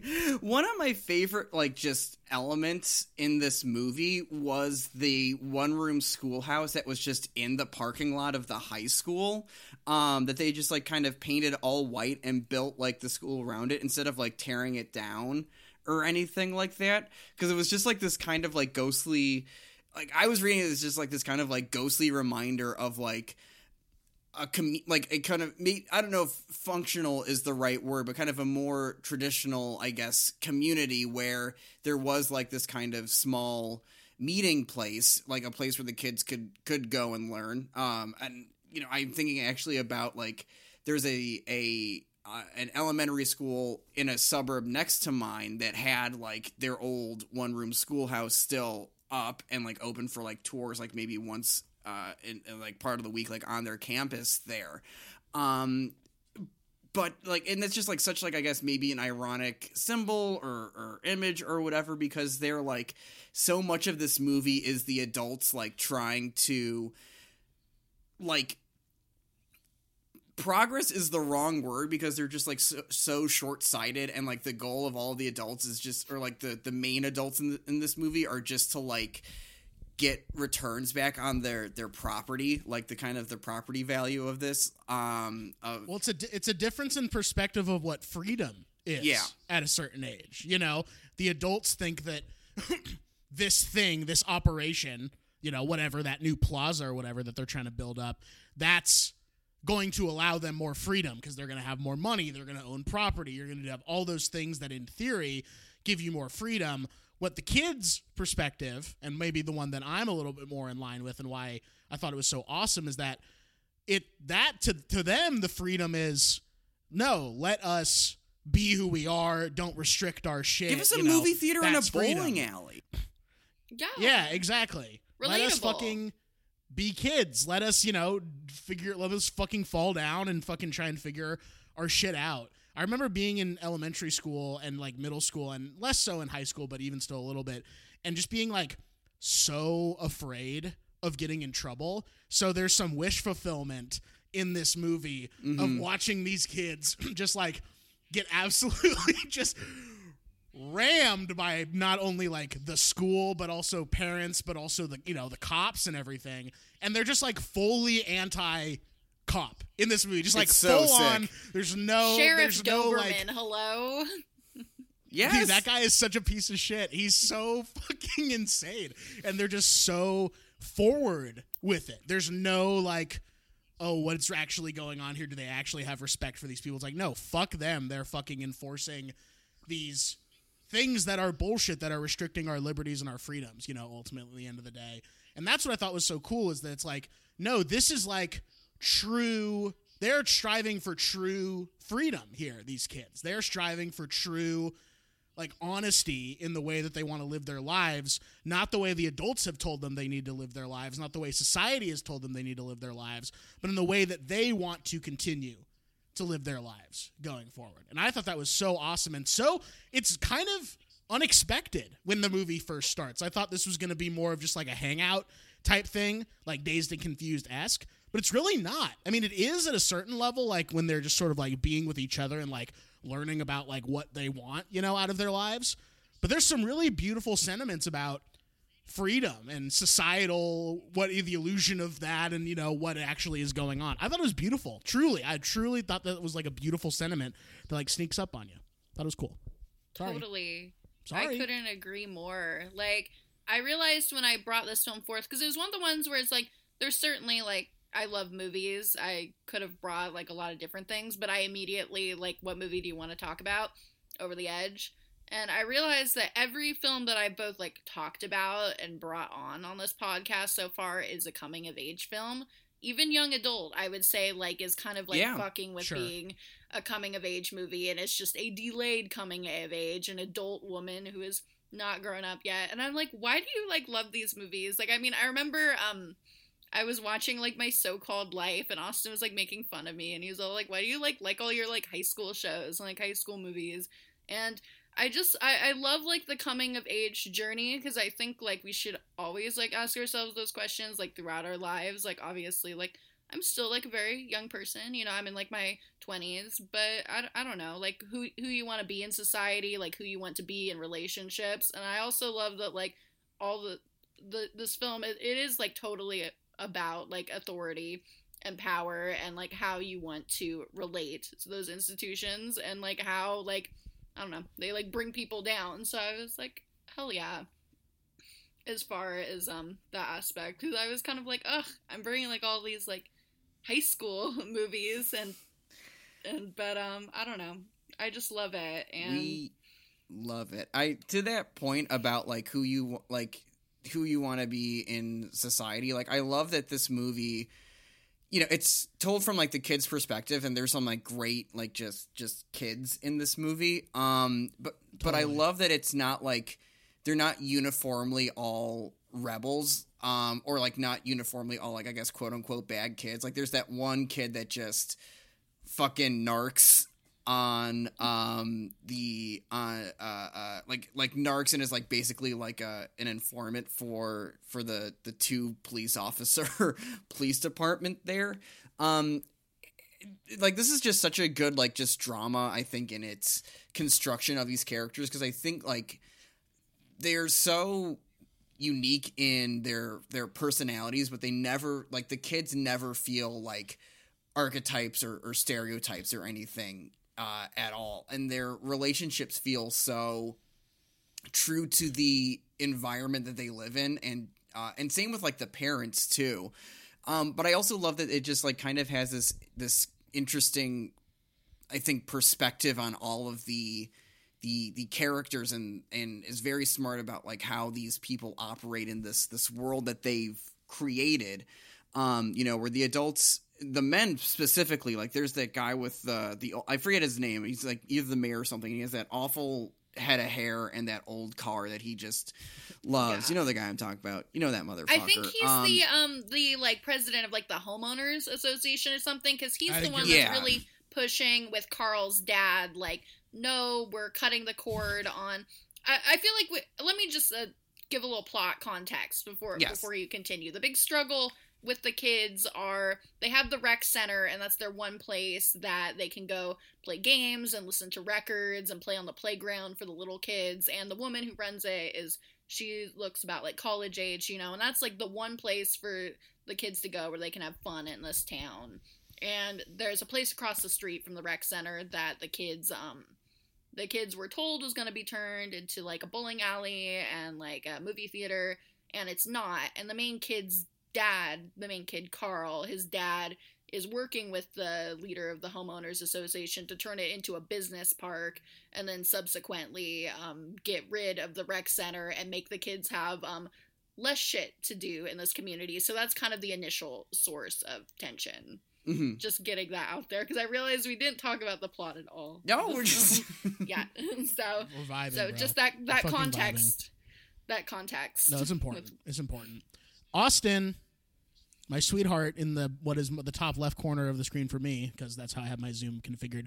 Austin and Mason Mm-hmm. are on stacked on top of each other. Austin's on top, Mason's on bottom. Because I'm giving you a little if Mason high was five wearing his there. glasses.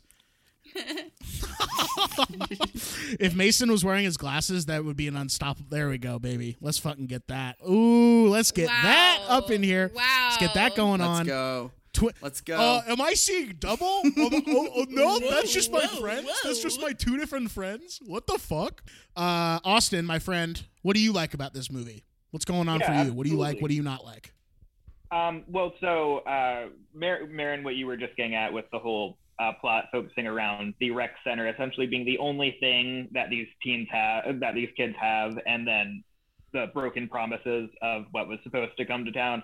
Um, growing up in a rural town, like I definitely get the whole like for as far as after school shit, what was there to do? There was be involved in sports, or there was you know the rec, the community center, the rec center, uh, where they had dodgeball some night to play. And there was a couple, you know, there was like fuck around with kids at the skate park and do like things that you're not supposed to do, essentially. Um, and so like, you know, you often end up doing the last category and just do shit you're not supposed to do and mm-hmm. go like break shit and go do drugs and you know have fun. And Yeah. that's fine. And like, if if the kids in the movie had the bowling alley and the arcade, like they would still get involved in shit that you're not supposed to do because that's part of being a kid and like growing up and shit sure. and like testing boundaries and shit. But like, you know, it, it definitely gets to the point in the movie where, you know, when when the rec center, the one thing that they have is taken away, like what's left to do besides like fucking riot at that point. And I love that about the movie. Um the other thing I really love about this movie is it is a lot of like teen and kid actors in it. And so like when they go to like the party at the kid's house where the kid's parents are in Reno for the weekend, Mhm. um Such a good like, scene. you- the the scenes in that I just like it just feels like flashbacks of going to a kid's Totally, house dude. and going down the stairs into the party and just like you know, seeing your friends like talking, seeing people like fucking making out. The one kid who just like does like all of the drugs that anyone will hand him like immediately. Yeah, immediately. I like, wrote all of it was just like so reminiscent. I, I loved Yeah. it. the it was so good. the the Carter Moon of this movie is that little boy. Yeah. who was one of my favorite characters who I just just made me so happy anytime he showed up. Little t- the the toe-headed kid that was always in overalls. I, is he Claude was his name? I don't know. He was awesome. Claude, yeah. I think it was Claude. Claude Zachary, baby. That Um, kid rocks. I, I want to say this. My Zevon, bum ba da dum, bum ba da bum. I'm holding it in my hand right here. The Zevon Award for this film goes to Mr. Michael Kramer as Carl. Yeah. That kid did not do, as far as I could tell, a lot after this movie. I think he did some things here and there, but I, he didn't really go on to have a long career as an actor, from what I could tell. And that's very disappointing to me. I think he is truly the emotional core of this film He's really good. like in in no uncertain terms the moment at the end of the film we're gonna spoil the movie. Congratulations. Watch this movie. Beep beep. but we're gonna spoil it. Beep beep beep. Oh no hold on. Let me i got you. Hold up. We're gonna spoil this movie. Hell yeah. but yeah hell yeah bro. We're spoiling it. We're going air horn mode. Uh what if my dick was an air horn? Let's think about that for just one second of I'd our be lives. jealous, Wow. man. Yeah i'd be fucking honking on that thing all night uh, Absolutely. Let's go. Let's get that honker out. Get wake my neighbors up. I just met my neighbor for the first time in this apartment complex. Super nice dude, amazing painter. Never gonna talk to him though. Um, just amazing painter, super nice dude. Um, in Michael Kramer's performance at the end of this movie, when they are trying to destroy the school and destroy as much property as they can, he has this look on his face that just says, I don't know if we've gone too far or not. I don't know if what we are doing here is worth it. yeah. Like he has that moment of like, oh shit, we are really doing this. And I felt for him in that moment of like, you think that all that anger that you're feeling about this, and then it's happening, and you're like, I can't believe we're doing this. Is this going to be worth it?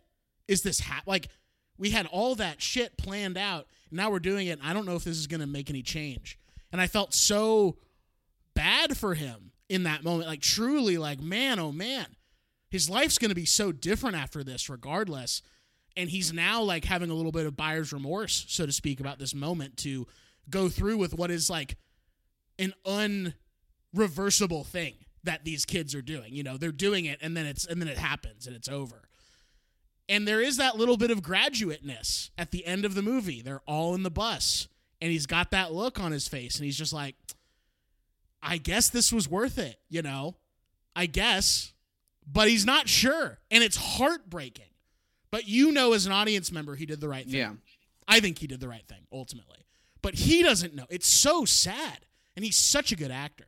No, He's I my couldn't Zevon. He agree gets my- more. Thank you, bro. I think Thank he's you. so. Thank you for I that. think he's so excellent. I remember I was just randomly when I was logging this movie on Letterboxd. I was like randomly like scrolling through other people's reviews.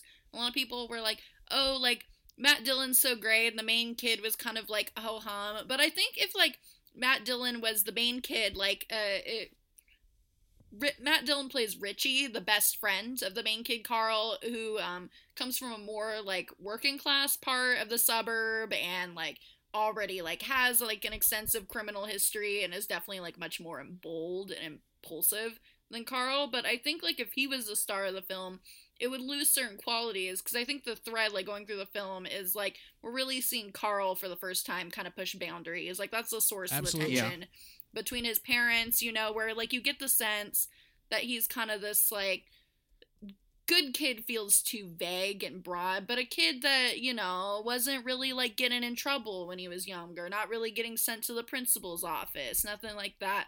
And all of a sudden, the parents are all like, We see you hanging around this Richie, and he's running into his room, and it's such a good scene. The soundtrack in this movie is so sick. It's Incredible. so perfect. I'm Surrender. I am so like sent Yes, I love that song. I've loved that song since I was a little kid. I'm so sensitive to just like soundtracks in teen movies like not like sitting quite right or being like mm, like sure. Mhm. that's like car commercial music or like Like what adults think teens would want in Yeah. a movie. Like not what teens would actually want in a movie. So yeah like i You know? honestly feel like i probably would have liked the movie booksmart if it didn't have a shitty soundtrack i'm not saying the music in it is shitty i like some of those songs but like there's certain scenes where it's like they just play a song that's just wrong. You think it was just Like, like, on play, too like- much like Discover Weekly mode, and it wasn't like kind of curated to the yeah characters? well like there, there's the scene where like the annoying boy like rolls up and they're playing like i seen footage by death grips and it's like he would not be listening to that song. Like that is just like it, it felt wrong. Like i'm like if he's playing a death grip song i don't know. Make him play like guillotine or something. I don't know. Like it just like it felt like oh the the person like watching over the soundtrack for this film just clicked on the most popular death grips song on spotify and was like oh you listen to that. And just like other little parts in the film where i was just like what the hell is happening? This was like the reverse the reverse of that with the music where you know when they're playing like there's a lot of cheap trick on the soundtrack and when they're rocking up to a party and like the cars are playing and it's just like Yeah. mm, yes like this this doesn't feel intrusive at all. This feels like what would actually be playing and granted i was not there. I was not alive yet when this film was made but still it But Mason was what- like turning 25 years old when this Yeah, movie was yeah. coming out. So Yeah, Yeah, so yeah. Mason would know. But like I, I read Mason from the uh the people that like made this film how a lot of the soundtrack like really came from like what the actors were listening to. And I think that's such like a good thread in like so many movies with like good soundtracks, you know, like Clueless or just like sort of different things. The director is like super open to like what the young people are fucking with and this movie definitely Clueless has such Clueless is so good. Clueless has Yeah, such like, a it- good it- soundtrack, bro. it always just like hits right. It's never distracting. It's never like, would they be listening to that? Like Paul Rudd's character listening to Radiohead makes complete sense. Anyways, anyways, so the, the the kid goes and he's listening to music on his headphones, and you just use there's a lot of great moments with the main character where you're seeing him even with just a look on his face just like so much contemplation on like what he's Totally. going to do and his relationship with his peers and his parents are just like rapidly changing you know and it, it, 100%. it's throughout like the whole film and it's really lovely and really powerful and i, I think he's And there's, so like, good. no- i couldn't agree more noah There's Thank you, bro. I agree 100% with what you're saying as well. The there is no bullshit in the storytelling of this movie either. It is Mhm. 95 minutes long. The movie starts, you know what's going on, you can feel the tension build and build and build in very like it's happening, but you're not feeling it until they want you to really feel it. And I think that's always the mark of like a great storyteller is that they feel you feel the thing they want you to feel when they want you to feel it. It doesn't come too early, it doesn't come too late. It's happening right when they want you to and it builds and keeps building to a point where it has to burst. It's super well made. Like Jonathan Kaplan his most well-known other movie came like 9 years later with The Accused starring Miss Jodie Foster and everything. Never seen it. Don't have like a huge. It's not high priority for me. Mhm. But Jonathan Kaplan didn't do really a lot else that's like well known besides. I mean, this isn't even that well known of a movie, but it should be, you know. So I don't know what happened there. Maybe he was like an asshole or something. I in your research did you like get get into a lot of like the history of like the distribution of this movie like did you like stumble upon any of that when you were looking for like fast facts because i can enlighten you a little Yeah, I bit got a but i don't want to be redundant no, I got a little bit of it, but you go for it. It's more your okay go for it. okay because i like Okay.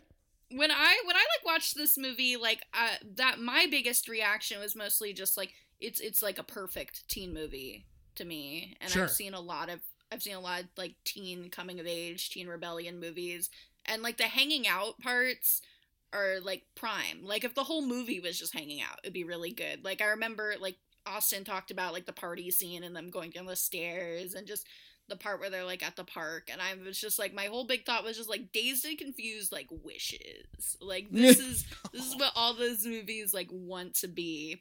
And so and then of course it has this like crazy like thriller plot kind of throughout it, but it never like becomes too crazy. And so I was just super enamored with this movie and I was like why is this not a standard? And I guess it really got censored because when it came out, it was around the time that The Warriors came out, and there was a lot of controversy with that film, and there was basically a lot of stigma being attached to it because it's like a quote unquote like teen gang movie, teen violence movie and so it kind of got buried and it wasn't put on a lot of um, screens and it when it was shown it was kind of given like an exploitation film sort of veneer like i read an interview which i Hmm. forget which actor said but he like saw the poster and he's like what the hell like the poster is like stark white and has like paintings of these like really creepy like children of the corn looking type kids looking at you like Yeah. it's Yeah. a spooky poster The tagline is And "Watch act- out for children."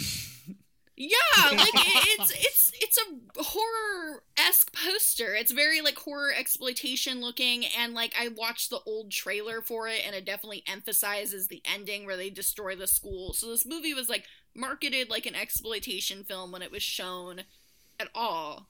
But I I think it's really it's really ripe for like a resurgence with our generation because i mean i found out about it because when i was in junior high i was like super into nirvana and found out that um this is one of kurt Oh, cobain's classic. favorite movies and this movie Wow. really inspired the smells like teen spirit music video sorry if that was a fast fact but um that's how i found out about It is. it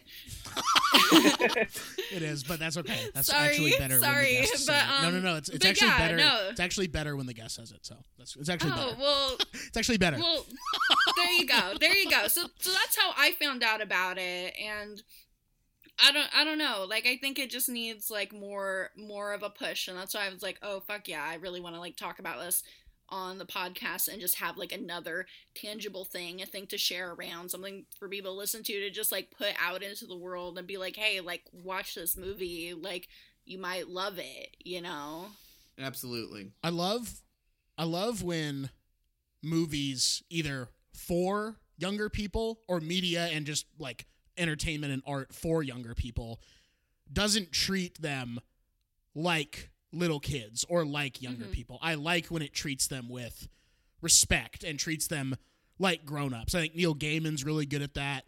Um, I think there's lots of, you know, examples of that. And there's lots of examples of them not treating younger people and you know people teens and whatever with respect and with a level of maturity because i even remember being a kid and i don't couldn't obviously articulate it at the time but i was more drawn to stuff that had a darker side to it even as a kid and you know knock them all you want as a company if you really want but some of those disney movies are amazing because they go there Fantasia goes to some dark places.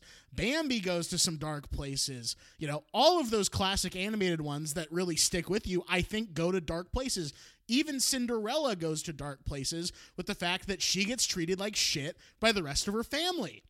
And that's awesome, you know, as a viewer to be like, holy shit, that she's being, you know, fucking, you know, she's literally being kicked around, you know, being made to clean up after people. But it hits. It fucking hits to quote Drill. Oh, that hits. You know? Oh, that hits from our boy Drill. So I love that. I loved watching this movie.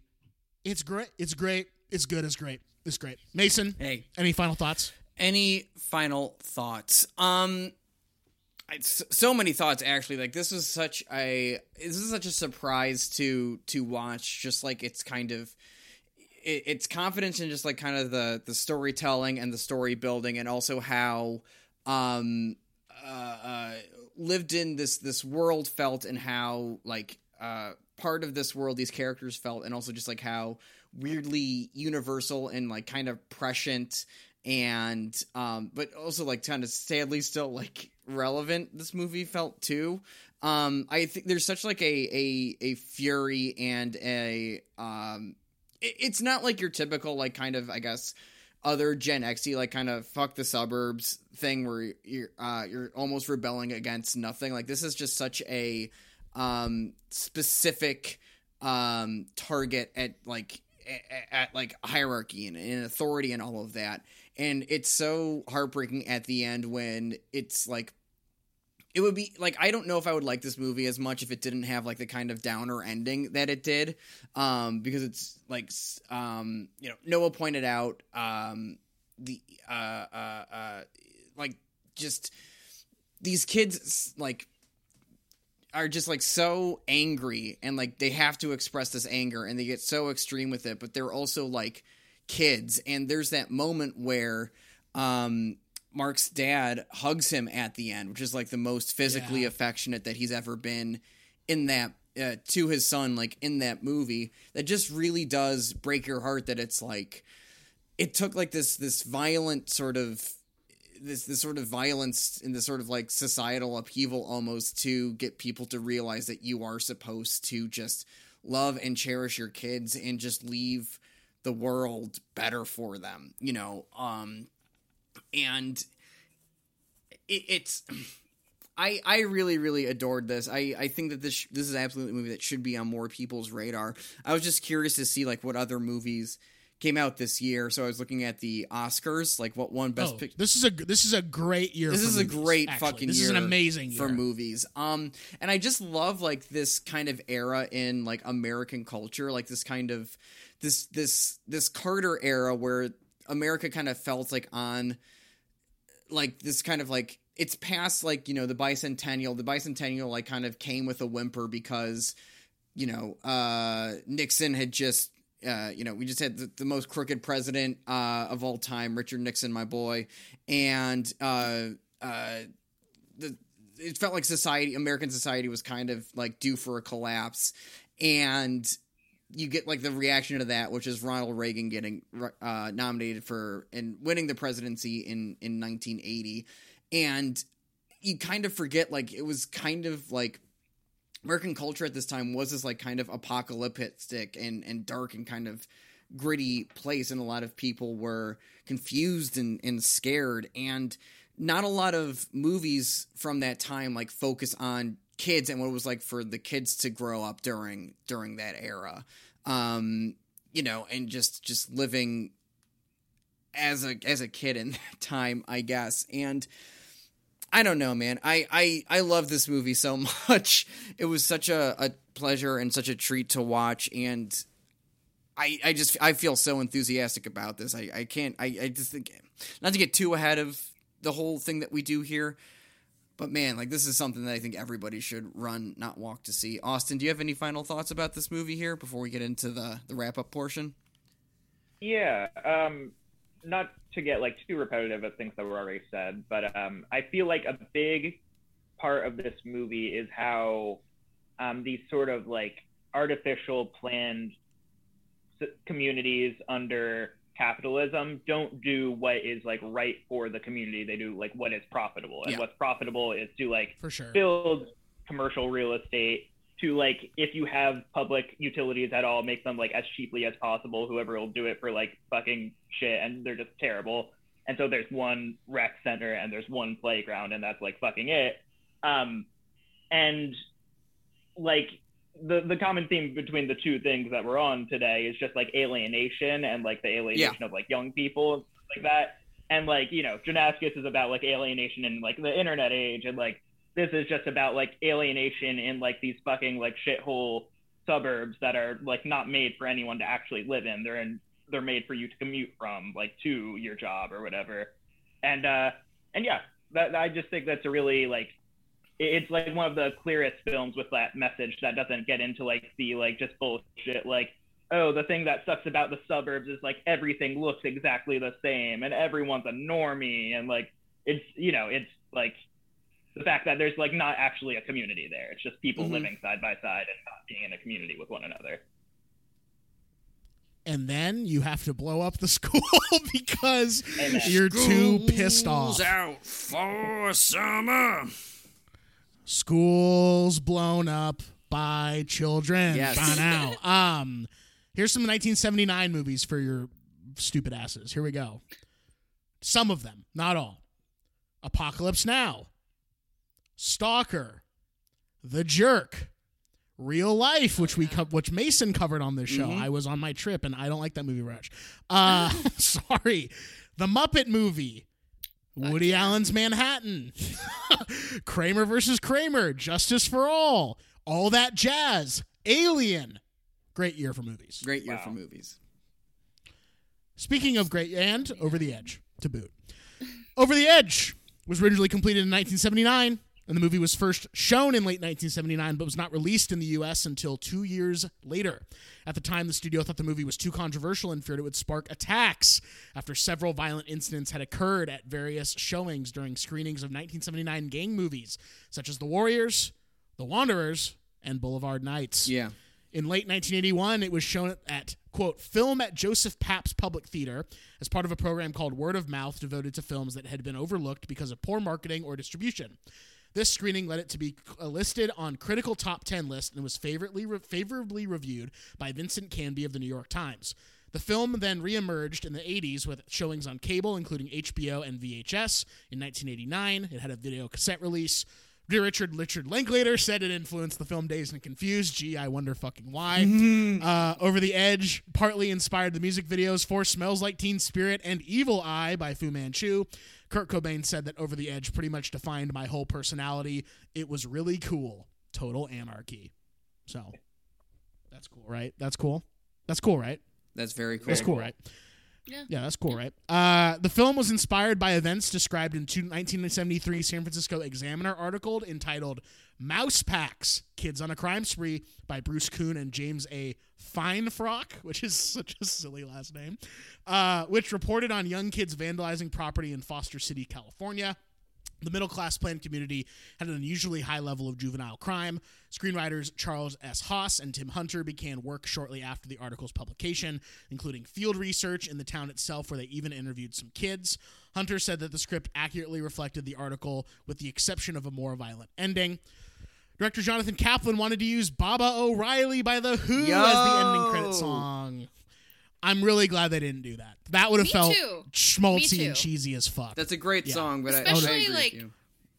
That song has become a Yeah. standard, like for for these sorts of movies now. It would have been lame.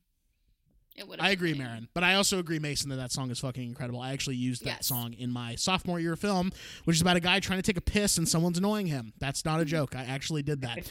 Uh, but ultimately, he couldn't use the song due to licensing rights. It is the debut act film of actor Matt Dillon. He didn't actually want to be or expect to be cast in the movie. He went to the audition just so he could skip school. Classic. Classic.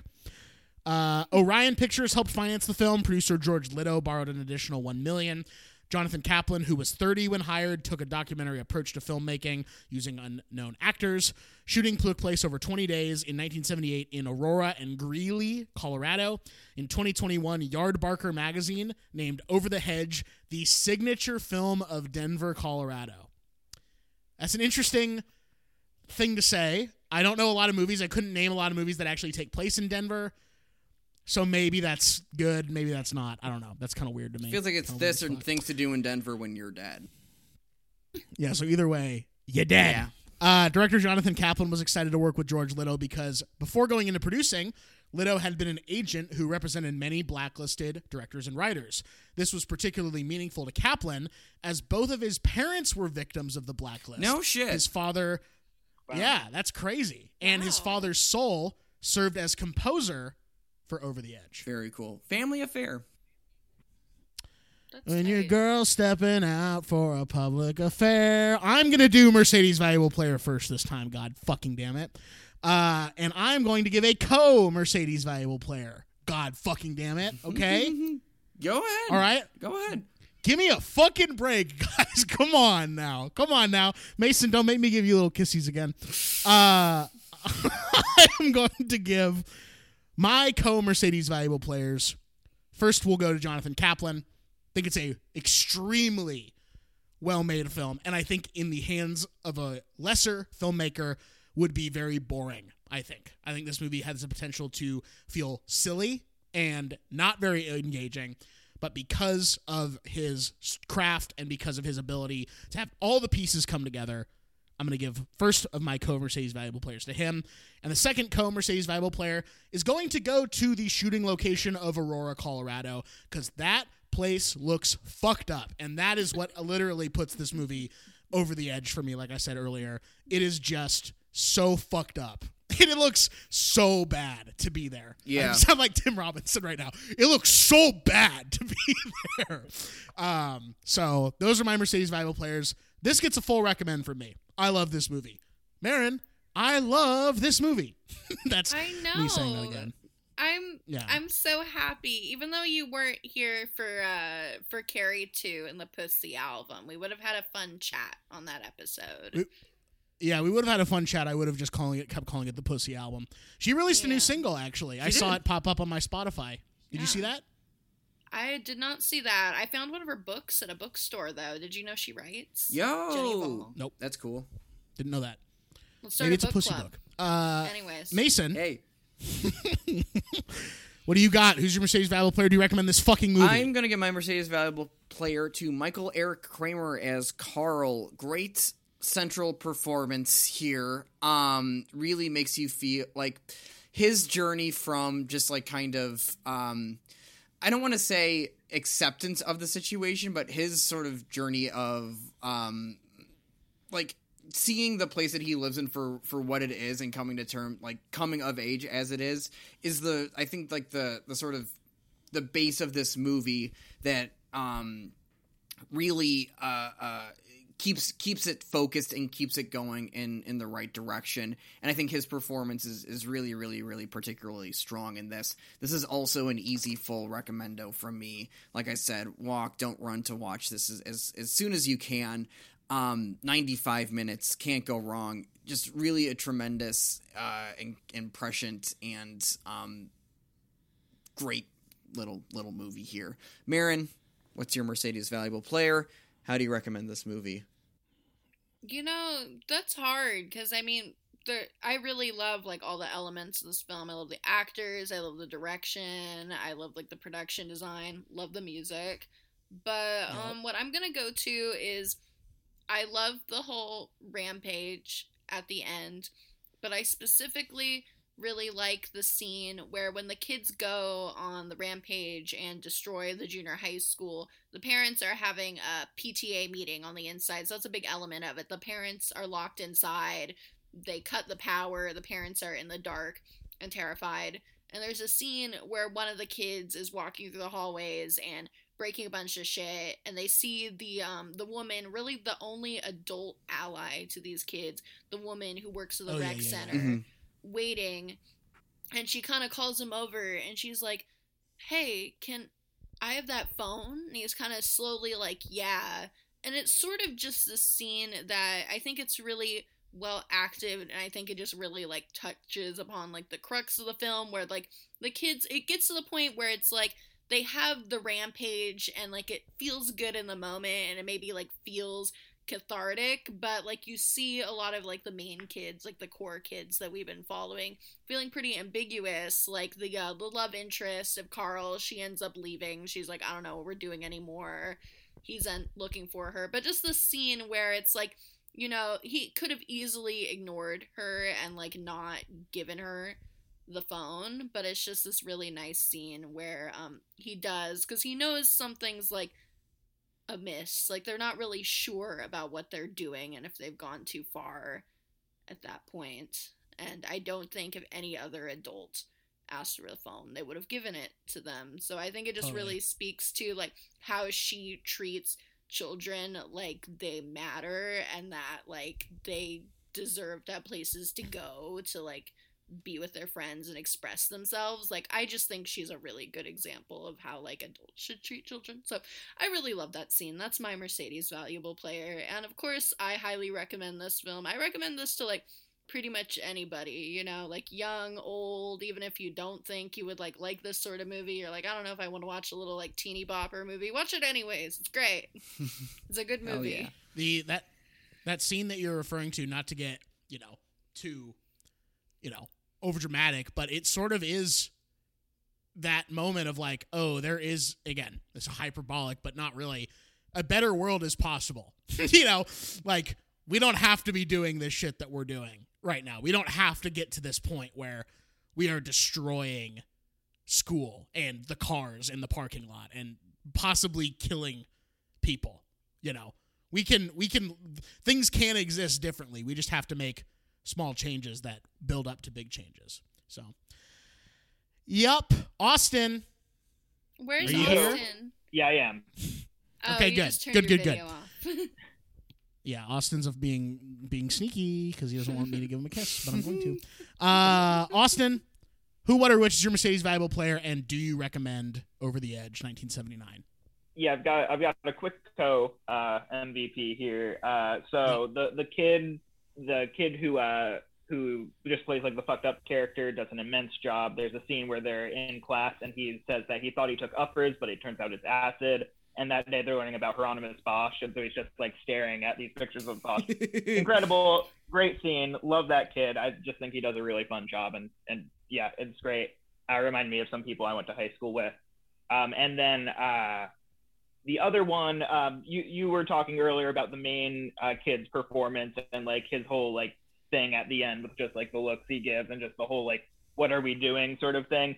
He has a smaller version of that moment earlier on in the film during the teen party where he goes downstairs and he sees his love interest uh, uh, Right. kissing kissing the person who's also like antagonizing him, and he just has this moment where his friends like talking to him and he's like leaving and he's like, "Hey, where are you going? What's going on?" And he's like, "Oh, there's nothing going on here." And just the way he like Yep. delivers that line, like like all of his friends are like you know they one uh, one has a girl with him and the other like has like a joint or whatever and they're just like like kind of like what are you talking about but just like you totally get what he means by the way he delivers it and it's a very great moment in the film love it full recommend And yes, chef. Yes. And that sound means that we're done talking about the movie. It's like it's the same sound as earlier. Uh, but Marin, Austin, thank you so much for joining us for another silly edition of It's on the List with Noah and Mason. Thank you, folks, for being here. Thank you for spending part of your Sunday afternoon with us. This is the part of the show where you get to plug anything you want to plug. Austin, this is your first time here. We're going to let you plug shit first. Plug away, King, if you want to.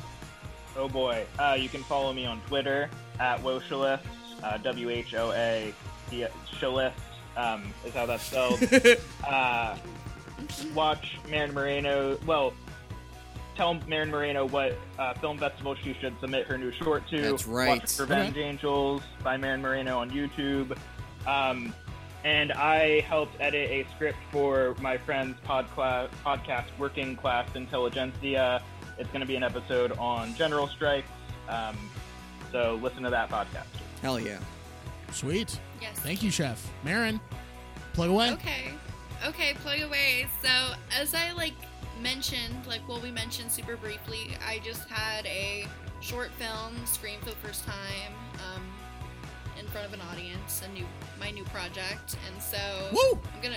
Yeah, it was great. It was great. People were squirming and laughing, and someone said, "Oh my god!" It was so great to be with people who Let's like, go. That's what you want to hear. because because you guys have seen my work, you know it's a it's a little bit polarizing. It's so good though. It's so good though. I've had people walk out of, of many screenings of Revenge Angels like indignantly. That's okay. Like, you know. That's fine. That's the them problem, anyways- not a you problem. Anyways, anyways, so it was such a treat to to be with my people.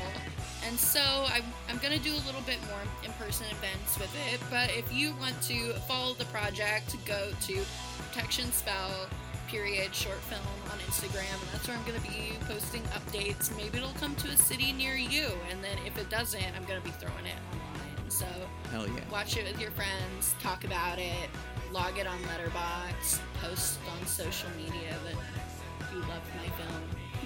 I don't know. I can do it. That's what I gotta plug. Um, and then watch my old short film, Revenge Angels. That one's cool too. Yeah, yeah. Swag, swag out the ass. Excuse my charisma, vodka with the spritzer. You can email us at everybody wants to, the number two. Get on the list at gmail.com. If your email doesn't suck, we will read it on the air. That is a promise. If we remember. Sorry, Austin, for Sorry, not Austin. reading your email for five months. You fucked Austin up. I- you guys. I was going to. I was kind of wondering if you ever read it because I uh, was listening heavily during that period of time, and then I got a job soon after, and so I wasn't listening to every episode anymore. So I like tried skimming a few episodes to see if it was in there, but then I gave up after that. So no worries. I think it's at the end of one of our episodes. Do you remember off the top of your head? So Mason? we answered the Shrek question with Ryan Kenny, and whatever right. episode was right before that, we answered the first part of that question. Yeah. So end of episode 82, we answer part one of the question. Episode 83 at the beginning, we answer part two of that. Oh, I'll be question. So downloading. you will, yes, you will, Chef. That is correct. That's what we love to hear. You can also follow this show on Twitter and Instagram at It's on the List Pod on Twitter and at It's on underscore the list on Instagram.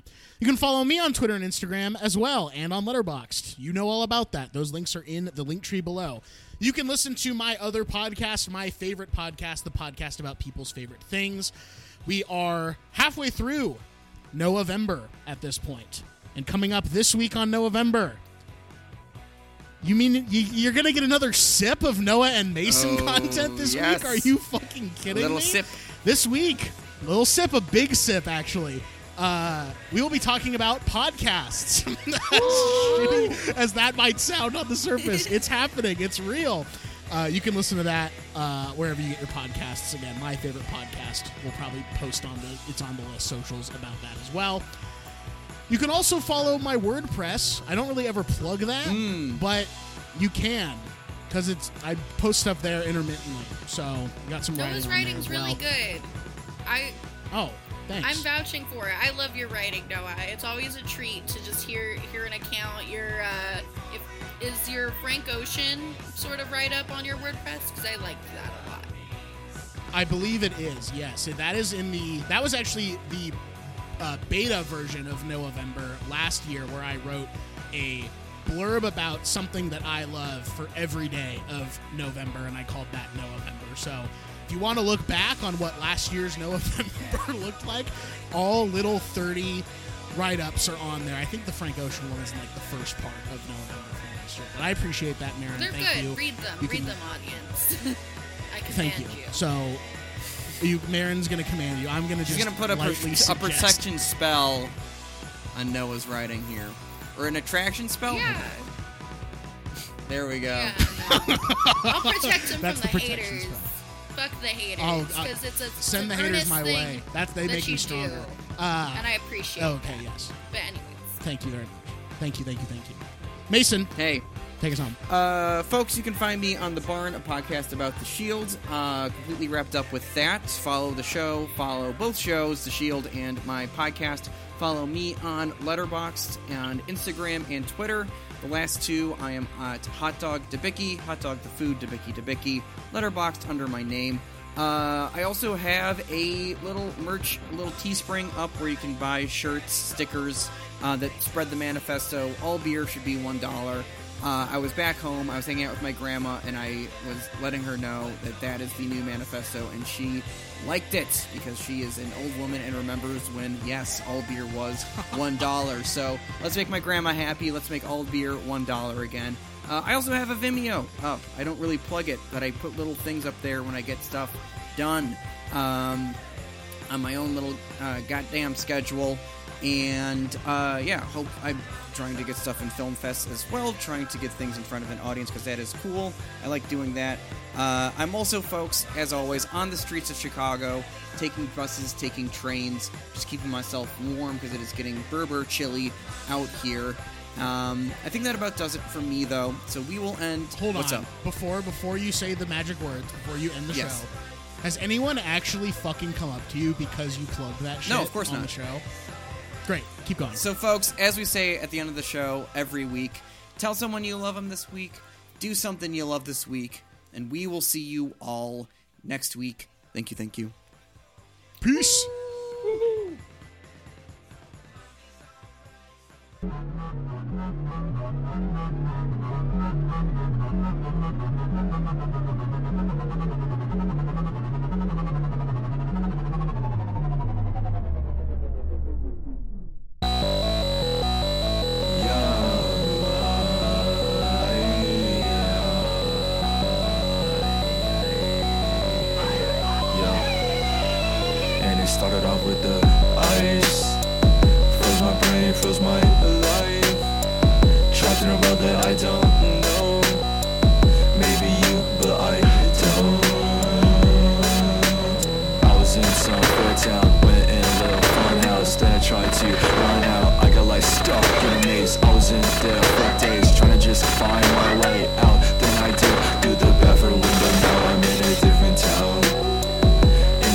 distance, I just see it now. Staring at me, red teeth, two pounds. Ravish teeth to devour flesh I killed the first, I implode its head